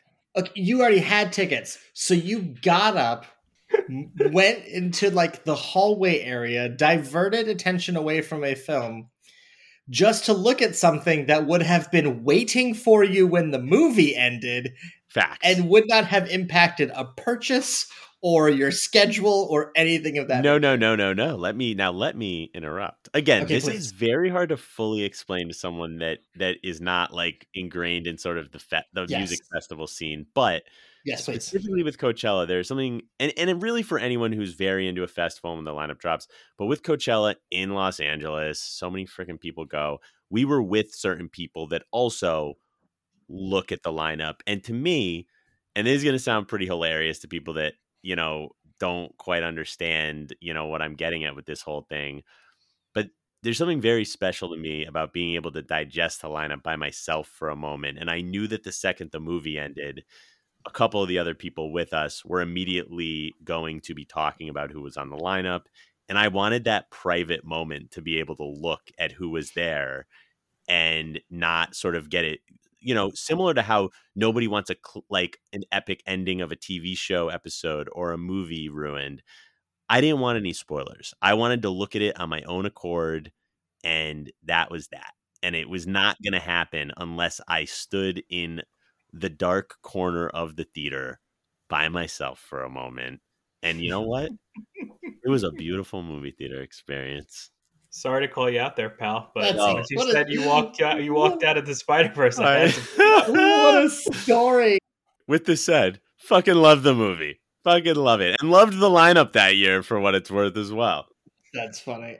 Also, real quick, we had John Mulaney as Spider Ham, um, which also has one of my favorite stories ever, where he, he didn't know exactly what he was doing, and they just told him just to riff, and he did for a while and just said like 19 curse words, and they were like, "Cool, cool, cool! It's a family movie, so uh, we can't use any of that work you just did."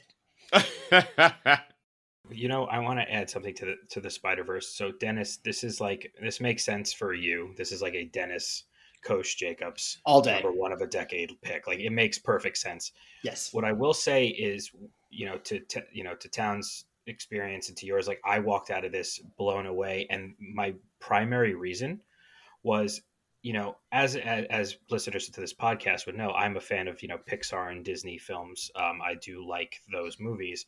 Um, but the animation style of those movies has started to get a little repetitive over the Yeah. last you know several years and you start to see very similar shapes and color palettes and just like it didn't really get away too much from that that um, you know routine of things and the only thing that changed were like the settings.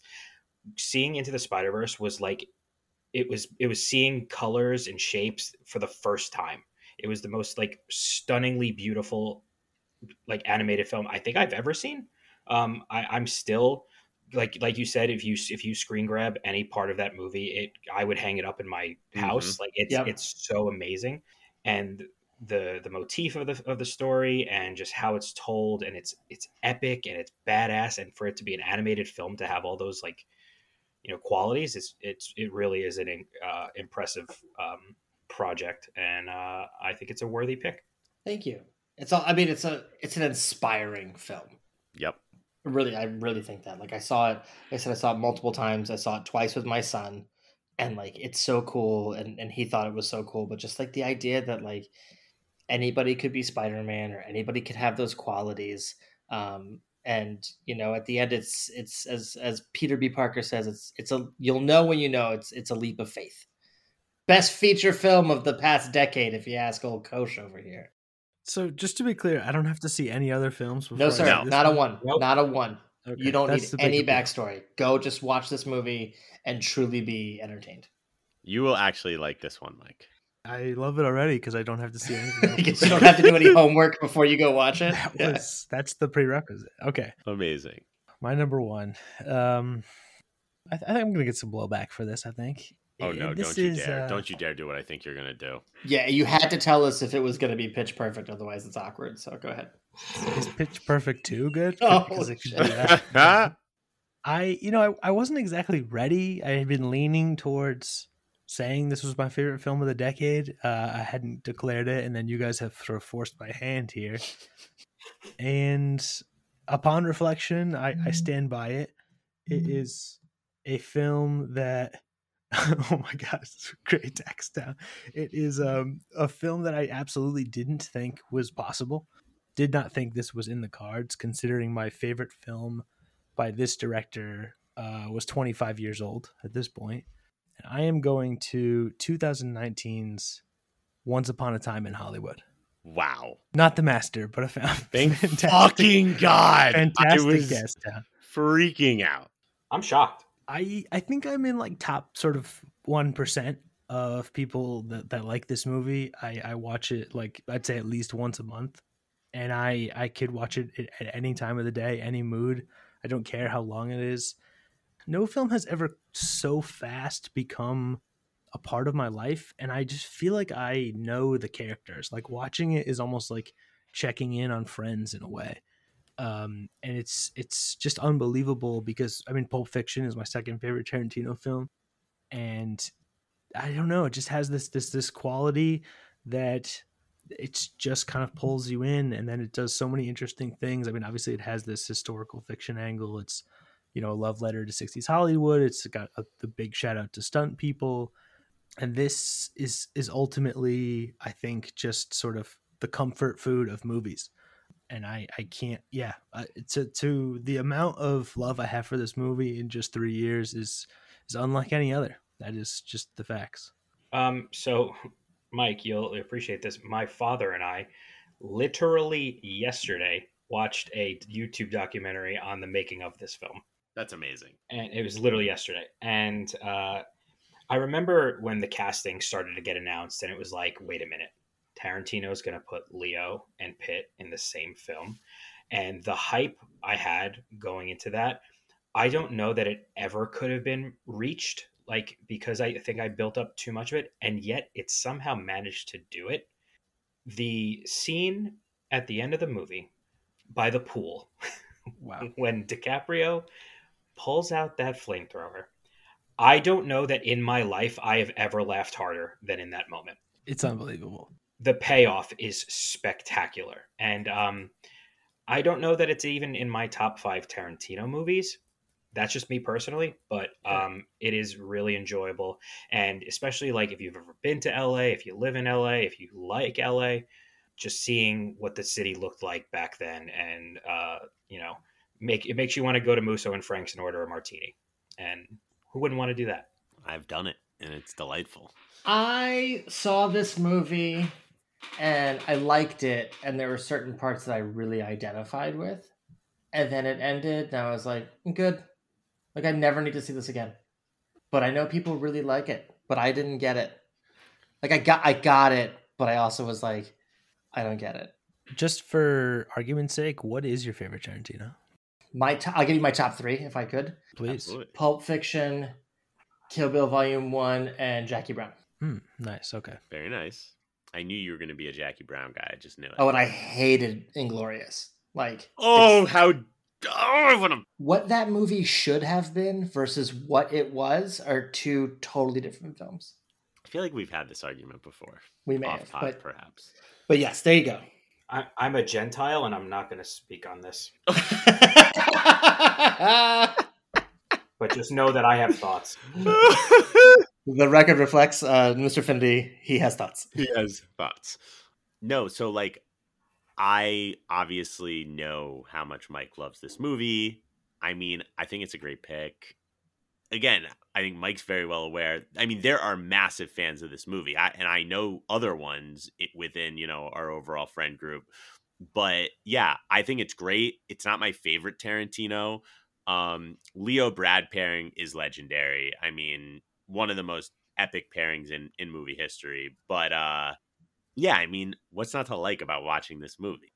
it's such a fun time. It hit harkens back to such a specific time in Hollywood that was, you know, exciting, and you wish you could go back in time to it. And um, it's it's a very fun movie to rewatch. I'll say that. I feel like I actually and I liked it a lot the first time, but I feel like I've liked it more with each rewatch. And uh, I think it's. I I think I would have liked it more if there if the Sharon Tate story was not in there. Oh no. Yeah, Disagree. I think if you pulled out Sharon Tate and made the like cult not Manson specific, I probably would have liked it more. Like I, I think that's one of the reasons why I hate Inglourious. Like I don't like what he does when he does his like. you don't like when people flips. are rewriting No. the history. not at okay.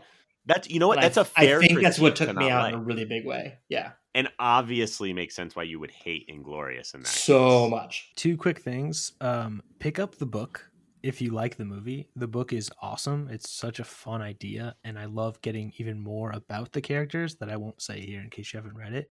And two, it is officially three eleven in the morning my time. This movie is nearly three hours long, and I'm like, yeah, I'm gonna watch that as soon as we're done. Here. Oh no! Fuck yes, Mike. Fuck That's yes. Great. Oh my that is God, you fantastic. That's how much I absolute love it. legend. Also, it's three eleven. What a great time! Three eleven. Three three eleven. That's a man's number one. You want to wonder if that's his number one pick? That's how you know it's his number one pick. Yep, he's putting it on, and you know what? You're gonna drink some. What are you gonna drink? Some scotch with it? I, I only have so much scotch left. We've been talking a long time. That's not true. I have a whole bar cut full of scotch, but um, no. All right, epic, epic, epic. Dylan Finnerty, give it to us. Oh, to baby. My number one is a film that literally defines our generation. Oh wow. I already took bridesmaids. It is a it is a movie that um, was going to have to be made at some point, one way or another, and I'm so glad that the people that made it were those people. The movie I'm talking about was directed by uh, none other than Mr. David Fincher, Oh. and it was penned by none other than Mr. Aaron Sorkin. And what I'm talking about is 2010's The Social Network. Yeah, that was a, that was definitely a top, a very high honorable for me. I honestly thought you were going boyhood. Like a lot of that intro, that's where I thought you were going. what a Uh, what a I- twist! am upset by what I just heard, but I'm going to move forward stronger than I was before. This movie is is so rewatchable. yeah, It is so smartly done. The music by Trent Reznor and Atticus Ross is it's incredible. Just like one note can be played from that score and you're just like, "Yes. I am in Cambridge, Massachusetts in 2003." Like it it transports you. I think the performances that you get out of Eisenberg and Garfield are some of the better ones in their career. Uh, Garfield has definitely gone on to do some better work, but I think Eisenberg was at, at his absolute best in this. Um, getting to see uh, fan favorite Mr. Justin Timberlake uh, have a really nice turn uh, and show off his acting chops, I think was really um, appreciated here. Um, this person is kind of persona non grata, but Armie Hammer playing the brothers Winklevi uh, was really impressive. Yeah, I don't know, guys. I this movie is just so so good. It is a complete film. the The storytelling style is unique. Um, the way that they jump between the two, uh, or, you know, arbitration hearings or you know court cases and and weave in through this story. It's just expertly done. It's it's people at the top of their game showing off and it like i said it's a story that was going to be told one way or another because it means so much to our culture and uh i don't know I, I will continue to watch this movie probably for the rest of my life You know what's really strange is I've I've just only seen this movie once. I saw it in theaters. I thought it was great, and just for some reason I haven't rewatched it. Which has actually come up. I don't know of our twenty movies. It's going to be. I feel like there's a few where I've been like, I've just only seen this once, or it's Yeah. hard to. I don't know what it is. I've also only seen it once in Wow. theaters, and I actually did not like it. Whoa!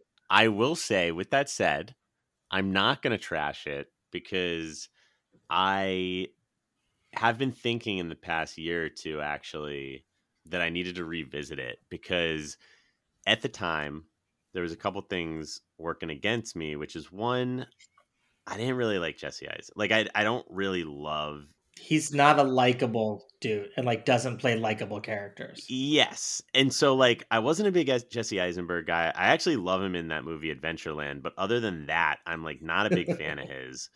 And again, also like Garfield and Hammer, I'm both like eh on. And so, anyways, when this came out, I wasn't in love with the actors involved. I also wasn't like some crazy Sorkin head because I had never seen The West Wing at that point. And I loved Fincher, but I went in, I was a little bit disappointed. I feel like I'm primed for a rewatch now that I am all about The West Wing, have watched the whole thing. I really enjoy Sorkin's work. I think I might have a different opinion now. But I will say, initial watch when it came out in 2010, I was in the minority that was a bit disappointed with it.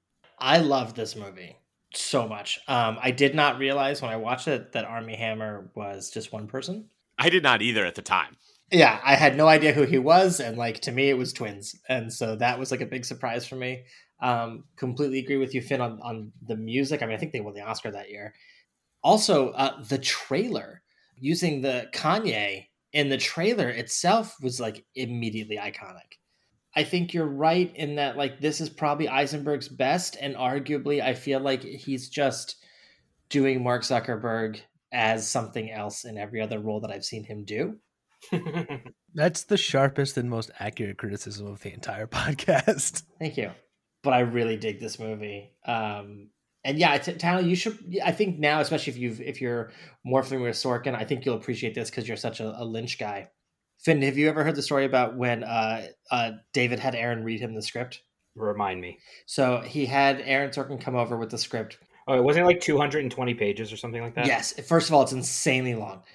But then he says, okay, read it to me. And he timed every single scene, like how long it took Aaron to do it. And so then when they went and filmed it and they would film the scene, David would be like, um, it's 13 seconds too short. Do it again. It's supposed to be this long. Whoa. Yeah. Yeah. Yeah. And they shut. So, I mean, he did so many takes with them too. I remember hearing that like the first 30 takes, he was like, all right, that was just for practice. Here we go. The take they used of uh, Garfield smashing the laptop was like take like 49 or something like that. Unreal. Also, this movie has one of the best uh, log lines, or actually not. It's not really a log line. It's more of a tagline, and it was on the poster. And it's you don't get to 500 million friends without making a few enemies. Yep, yep. Like so good. The marketing was incredible. Town, I I really hope you give this a rewatch, and I'd be honored to uh, partake in that with you at some point. Ooh, okay. I'm down.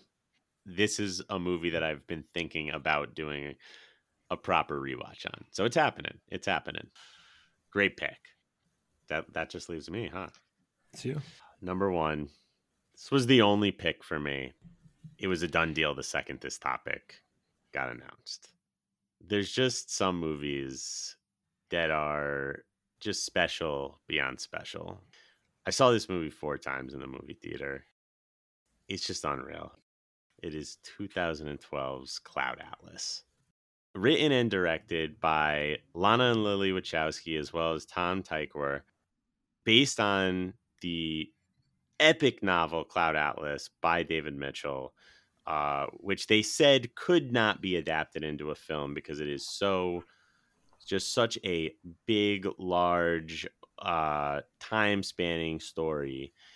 And this thing just blew my socks off. We've got Tom Hanks in his self proclaimed favorite movie role he has ever been in. Halle Berry, Jim Broadbent, Hugo Weaving, who of course, you know, has quite a relationship with the Wachowskis from the Matrix series.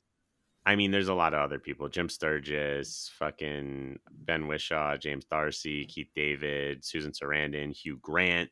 But anywho, I'm not going to delve too deep into the plot because it is very complicated. There's multiple plot lines that occur through six different eras in time, spanning hundreds of years. The cast all perform as multiple roles. Uh, it's an extremely ambitious film, and it is so incredibly beautiful. Somehow, the Wachowskis and Tom Tykwer they they managed to open up with this insane plot of interconnected stories and if you're really sitting there paying attention this is not a movie that you can pull out your phone for. You need to look at every frame. It reminds me a lot of lost in that manner. And it's just like this beautiful web that is spun throughout this film. The score is incredible.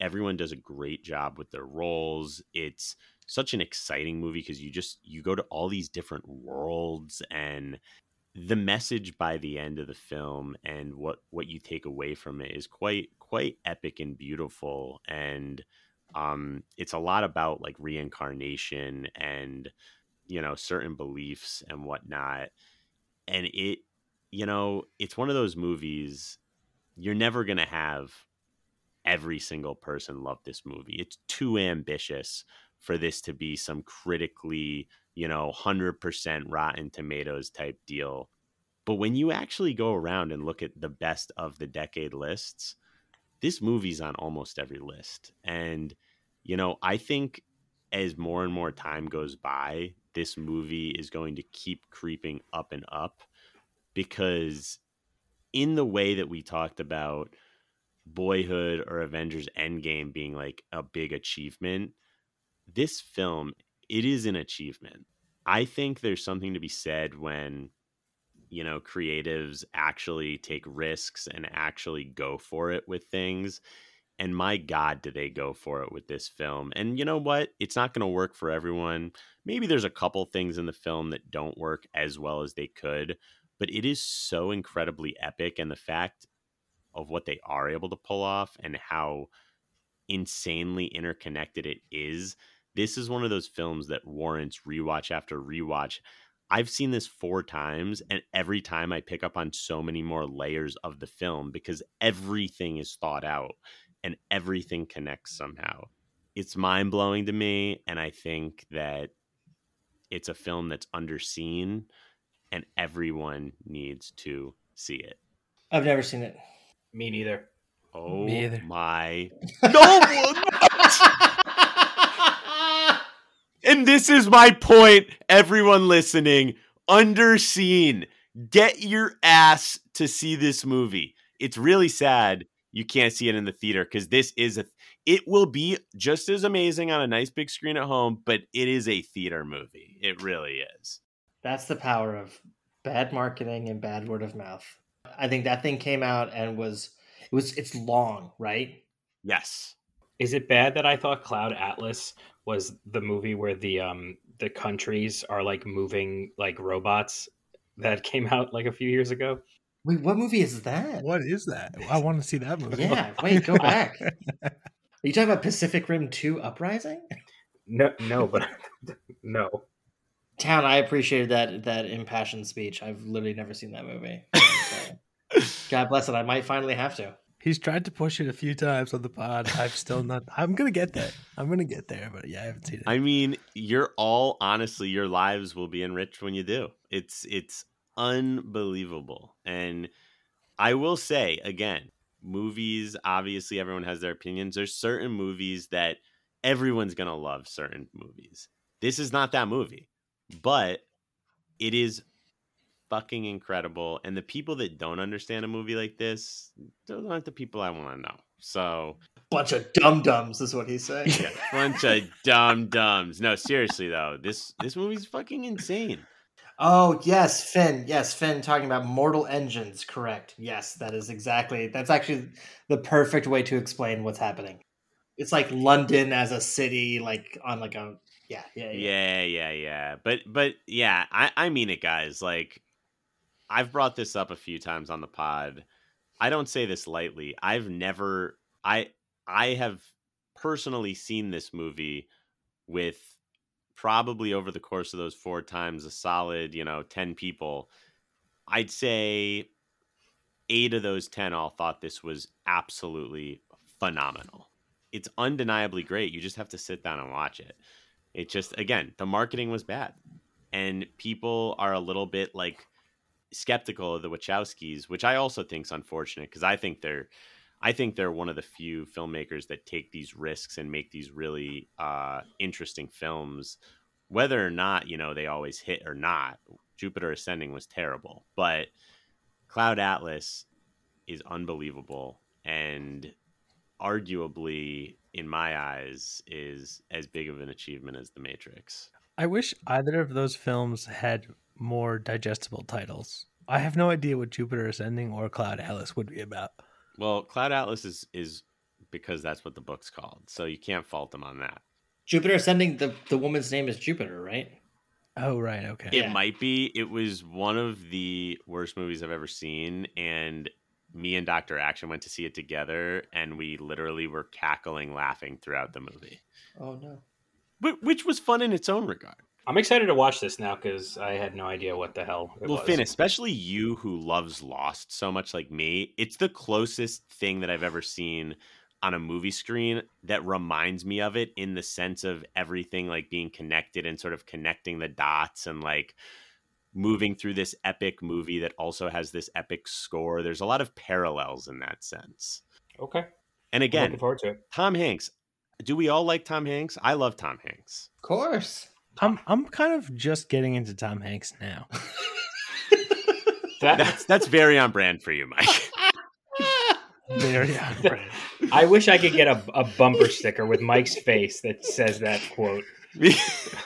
I think we might be able to make that. but actually. but all I'm saying is a guy I think we at the very least all respect Tom Hanks and for Tom Hanks to say he believes it is the best film he's ever been a part of and the only one he has ever watched multiple times that's got to say something.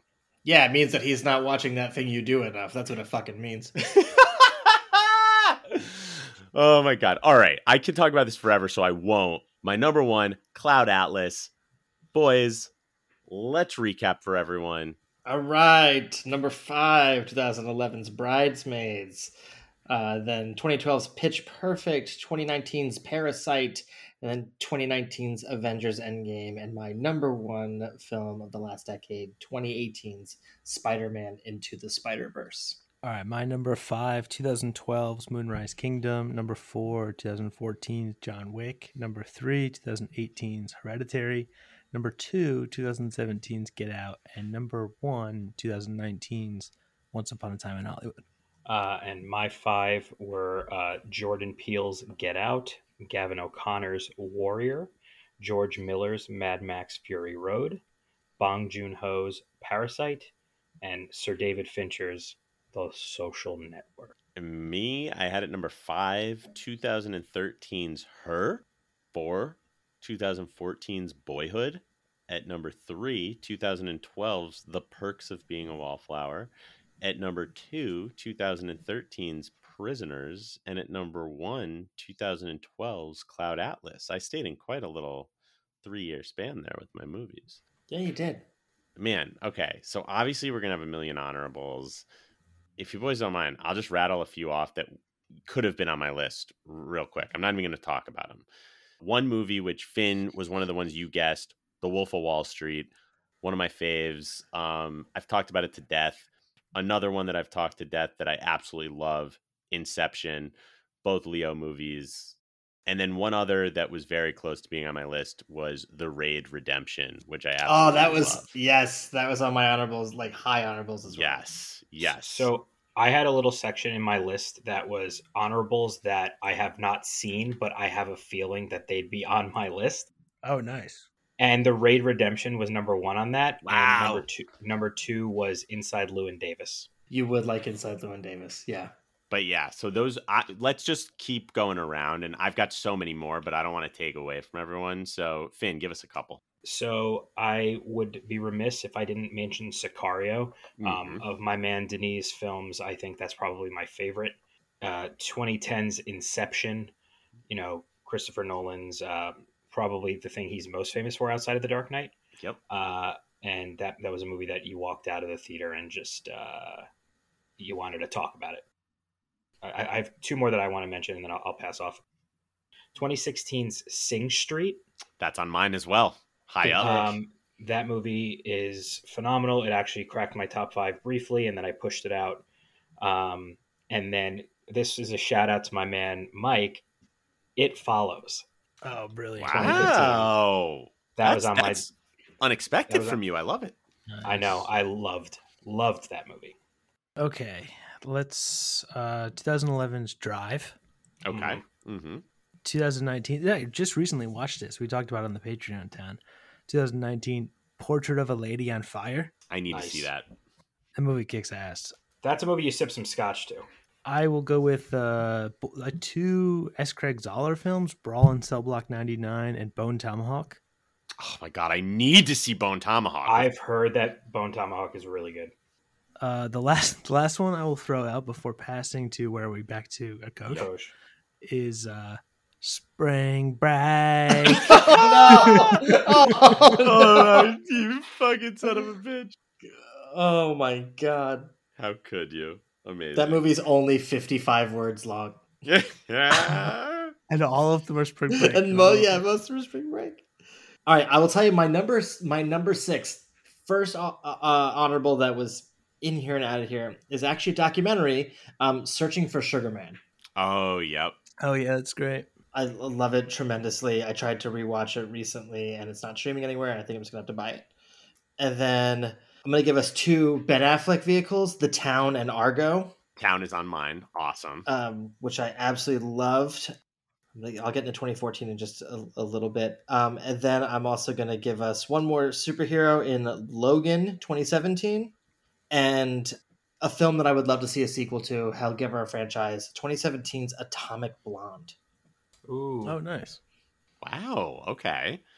Okay. I'll give a few more. So, gotta drop one of my most rewatchable movies of the last decade that everyone that knows me knows I love 2012's That's My Boy.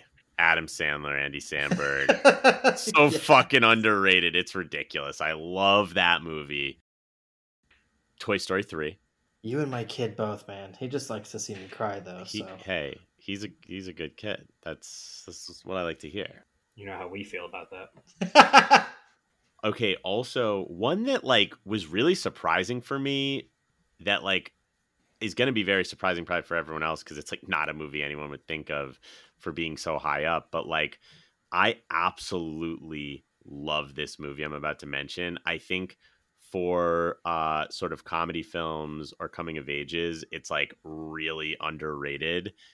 And that is 2011's Take Me Home Tonight. I never saw that. I knew you liked that. Yeah, it's really fun. It's got just an awesome 80s vibe that like just rings just throughout. It's got such a fun cast. Like coach, I actually think you'd really enjoy it. It's a hell of a fun cast. It's it's led by Topher Grace, but then Okay. they've also got um Anna Faris, Chris Pratt, uh Teresa Palmer, um Demetri Martin's in there, Oh, Michelle like Demetri a lot. Trachtenberg, Bob Odenkirk. Oh, Dan Fogler. It's it's a really fun movie. There's not many movies that I have such rewatchability and like just joy and like if I'm in a bad mood, I could put on Take Me Home Tonight and I'm gonna feel good. Nice. And then uh, one more I'll throw out for now is oh the Mark Duplass, uh, two Mark Duplass indies that came out a year apart. Safety Not Guaranteed Safety Not and Your Sister's Uh, Sister. Fucking loved Safety Not Guaranteed so much. Yeah, how good Safety Not Guaranteed, Coach? It's I when you were talking about Sundance, I I had the privilege of going I think two or three times and got to see the premiere of Safety Not Guaranteed. And like that and the way way back, like they both blew like blew me away. The Way Way Back. That's also on mine. Yeah, great, So good. great film. Yes. Okay. I'm passing the mic to Finn. I, I feel like I have to really quickly talk about how apparently on the Oscars, Will Smith punched Chris Rock on the stage because he was making fun of his wife. Oh my Atlanta. What the Dude, fuck? it's it's bananas. Uh, I will dig, dig in deeper when we're done, but I got Had an to bring all that up. caps text from Doctor Action saying "Holy shit!" So it must be referencing whatever that is. Yeah. yeah, apparently, yeah. I don't even know where to begin. The but tw- uh, Twitter trend Twitter trend includes was that real and what just happened as categories. yeah, if it wasn't real, it's cringe, and if it is real, holy shit. But anyway, I want to just shout out a couple more movies. I would be remiss if I didn't bring up one of the best uh, and most intense movie theater going experiences of my young life, and that was 2016's Lion, in which me, Town, and his brother Dylan cried like babies uh, in front of each other and shared a nice tender moment. An amazing movie theater moment, and also one of my honorables, obviously, as I'd expect to be for both of us. Uh, two uh, war movies, uh, you know, 2017's Dunkirk and uh, 2019's 1917. Uh, both incredible Dude, movies. 1917. Yeah. 1917 i don't know that i could ever watch that again Agreed. but the first time through was really um really amazing uh and super intense and then uh two more would be gone girl fincher uh fincher's gone girl and uh scott pilgrim versus the world Oh, nice, 2010. Oh, nice. nice. Such an eh. um, I love it. That's a movie. That's a movie. Oh, that's a movie. All right, go go over to Mike. Mike, give us a few. Okay, I've not been listening at all. I've been watching this Will Smith video. Dude, Let's fucking. you guys have to.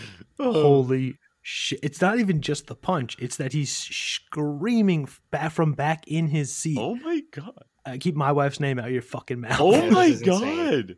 Okay. Uh, uh, hopefully none of these were said. Let's go with a Paul Thomas Anderson double feature: Phantom Thread No, don't.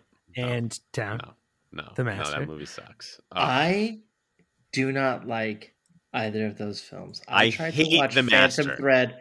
I tried to watch Phantom Thread three times and fell asleep every single time. I tried. I really did because I knew somebody who liked it, and I was like, "It's not possible." But keep going. How about an Edgar Wright double feature: Baby Yes, Driver and Scott Pilgrim? okay. Well, Scott Pilgrim was said by Finn, and great though. You both got that. Amazing. Cabin in the Woods, Ooh, Nice. Sure. Nice. 2011. Wow, I hadn't thought about that. Great one. Great one. and last one I'll go with uh, Florida Project, 2017. Oh, nice, nice. Well, No, just kidding. Nightcrawler, 2014. That's that is a big one on mine. That is a big one on mine. How dare you? How dare you so, take ju- that so, from me? so just to confirm florida project not to be considered No, no, Florida Project's 100% up there as well. got it Can I can I give like a significant list real quick? I just wanted to call out. We were, we were talking about this this decade, right? And to me, 2014 was like it was that year where there was a reason almost every week to go to the movies. Mhm. So if you if I if, if I maybe indulge, I'll go very quickly. We had the Lego movie, Captain America Winter Soldier, X-Men Days of Future Past, Edge of Tomorrow, um, the first Guardians of the Galaxy, 22 Jump Street, Equalizer, Dawn of the Planet of the Apes, Whiplash, the previously selected John Wick, uh, the most recent mentioned Gone Girl, Big Hero 6, Birdman, Foxcatcher, Wild, and the movie that started an international incident, The Interview. Did you also say the best movie of that year, Boyhood? I, uh, I, I must have skipped over it. But now that I look back, I found it.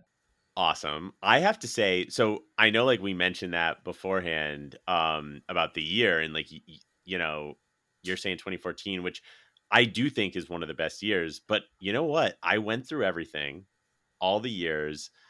I'm giving it to 2012 for me. 2012's taking my money. So many movies in 2012. I'm just going to go through the list right here. We've got Chronicle. Really shouldn't have led with that, but I'm going through literally the year. Um, Shouldn't have led with that. okay, we've got Project X. We've got John Carter, which is very underrated. We've got um, Jiro Dreams of Sushi, which is just delightful. 21 Jump Street, Jeff Who Lives at Home, uh, The Raid Redemption, Goon, American Reunion, which is also on my honorables, uh, Cabin in the Woods, Five Year Engagement, The Avengers, Moonrise Kingdom. We have Piranha 3 Double D. We have Safety Not Guaranteed. We have That's My Boy. You know what? I forget that your sister six sister, although it was made in 2011, actually did come out in 2012 also. Brave, Seeking a Friend for the End of the World, Beasts of the Southern Wild, Magic Mike, Ted, The Dark Knight Rises, also on my honorables. Killer Joe, Searching for Sugar Man, Kosh, Mhm, Celeste mhm. and Jesse Forever, very underrated movie. Also a really good movie. Yeah. Paranorman, Lawless, which is very underrated and on my honorables. End of Watch, uh, Perks of Being a Wallflower, oh end of watch what a great movie Great movie. Looper, Boys, Pitch Perfect, Yeah, 2012, baby. Argo, my God, Seven Psychopaths, Sinister, Holy Motors, which I need to see, but I've heard is incredible. Uh, Cloud Atlas, you know, little movie, ever heard of it? Skyfall, Wreck It Ralph, Silver Linings Playbook, Life of Pi, Zero Dark 30, Jack Reacher, This is 40, The, The Impossible, Django Unchained, yes, The Hunt, Les Miserables, that which isn't how you say it, but I wanted to say it like that Les Miserables. and which I actually thought was fucking f- fantastic. And I'm actually going to end on that. Les Mis. Can we end on Spring Breakers though? Is, did that come out 2012? Yeah, Spring yeah. Break. You can't tell me that year's not fucking stacked. I think looking through like my top 40, it was 2017. Okay. So, I mean, just ones that I've already said Phantom Thread, Brawl and Cell Block 99, Florida Project, Baby Driver, Three Billboards, Dunkirk is 2017, uh, Get Out is 2017. You mentioned uh, Logan, Yep. Coach. Yep. Also, Lucky, a film I like. Also, Yeah. Logan Lucky, all 2017. How about that? Good Time, Wind River, Shape of Water, Ooh. American Made, Happy Death Day, Disaster Artist is 2017. That is a pretty fucking good year, man. Yeah, yeah. There's a obviously there's a bunch of others, but yeah, 2017. 17 also had Thor Ragnarok, and Spider-Man: Homecoming, and Girls Trip. Okay, that's a hell of a year. Real quick, I uh, I knew Mike was going to be bummed because he couldn't pick old movies, so I went through and I picked what I thought would be Mike's favorite movies of every year, knowing that he's a bit of a contrarian. Um, so starts with, and he's a lover of horror, right? So it starts with 2010's Paranormal Activity 2. 2011's Green Lantern. This is the real reason he hates both superheroes and space movies because he thought that they would never top this oh one. Oh my god, I Oh love my this so much. 2012's Paranormal Activity 4. 2013, The Internship, aka the best comedy of 20 of 2008. oh my god, I'm dead. I love the internship. 2014, Paranormal Activity, The Marked Ones. Oh, Oh my god. 2015, Mortdecai, starring Johnny Depp. 2016, London Has Fallen because it's the one with Jerry Butts. 2017, because the man deserves some sort of recognition, The Rock for Baywatch. no, Zac Efron deserves a recognition there. 2018, because Mike's a real big political guy, so Fahrenheit 11.9. And 2019, the movie that we never thought we'd see, but thank God we did. What Men Want. Oh my god. That's Mike's picks. You fucking legend. I've never just been openly roasted on the pod. No. Oh my god, that was It's so unbelievable.